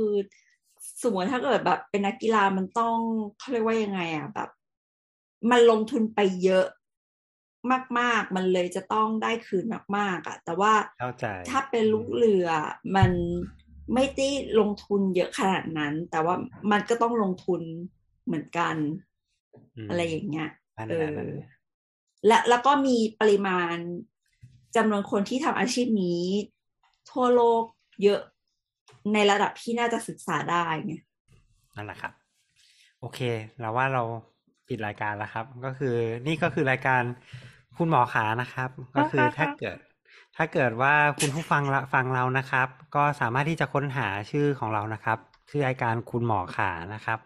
ทั้งแอปพอดแคสต์ที่ทุกคนใช้กันอยู่นะครับ ได้เลยนะครับ เรามีหลายช่องทางที่จะฟังเราได้นะครับ แล้วก็ถ้าเกิดว่ามีคุณผู้ฟังคนไหนนะครับ อยากจะทำให้ อยากจะรู้สึกมีเรื่องที่อยากจะให้เราไปดิกไปค้นหาแล้วก็มาเล่าสู่กันฟังเนี่ยนะครับ สามารถที่จะบอกไว้ได้เลยนะครับ ใน Twitter นะครับ ที่ Twitter under เอ้ย Twitter doc underscore please นะครับ หรือว่าถ้าเป็นแฟนเพจ Facebook เนี่ยก็จะเป็นอ่าเพจชื่อสามโคก Radio Podcast นะครับ ก็ สำหรับวันนี้ก็ต้องขอบคุณคุณพลอยมาก ๆ เลยนะครับ ที่มาเป็นแขกรับเชิญในวันนี้ที่มาเล่าประสบการณ์ให้เราฟังนะครับ ขอบคุณคุณพลอยครับเออเย่ขอบคุณเช่นกันค่ะครับนี่แล้วก็ลากันไปแต่เพียงเท่านี้นะครับ คุณผู้ฟังครับ สวัสดีครับผม สวัสสวัสดีสัปคดารัห์หน้าบเจอกันใหม่ค่ะ สวัสดีคค่ะรับ ปุยบุย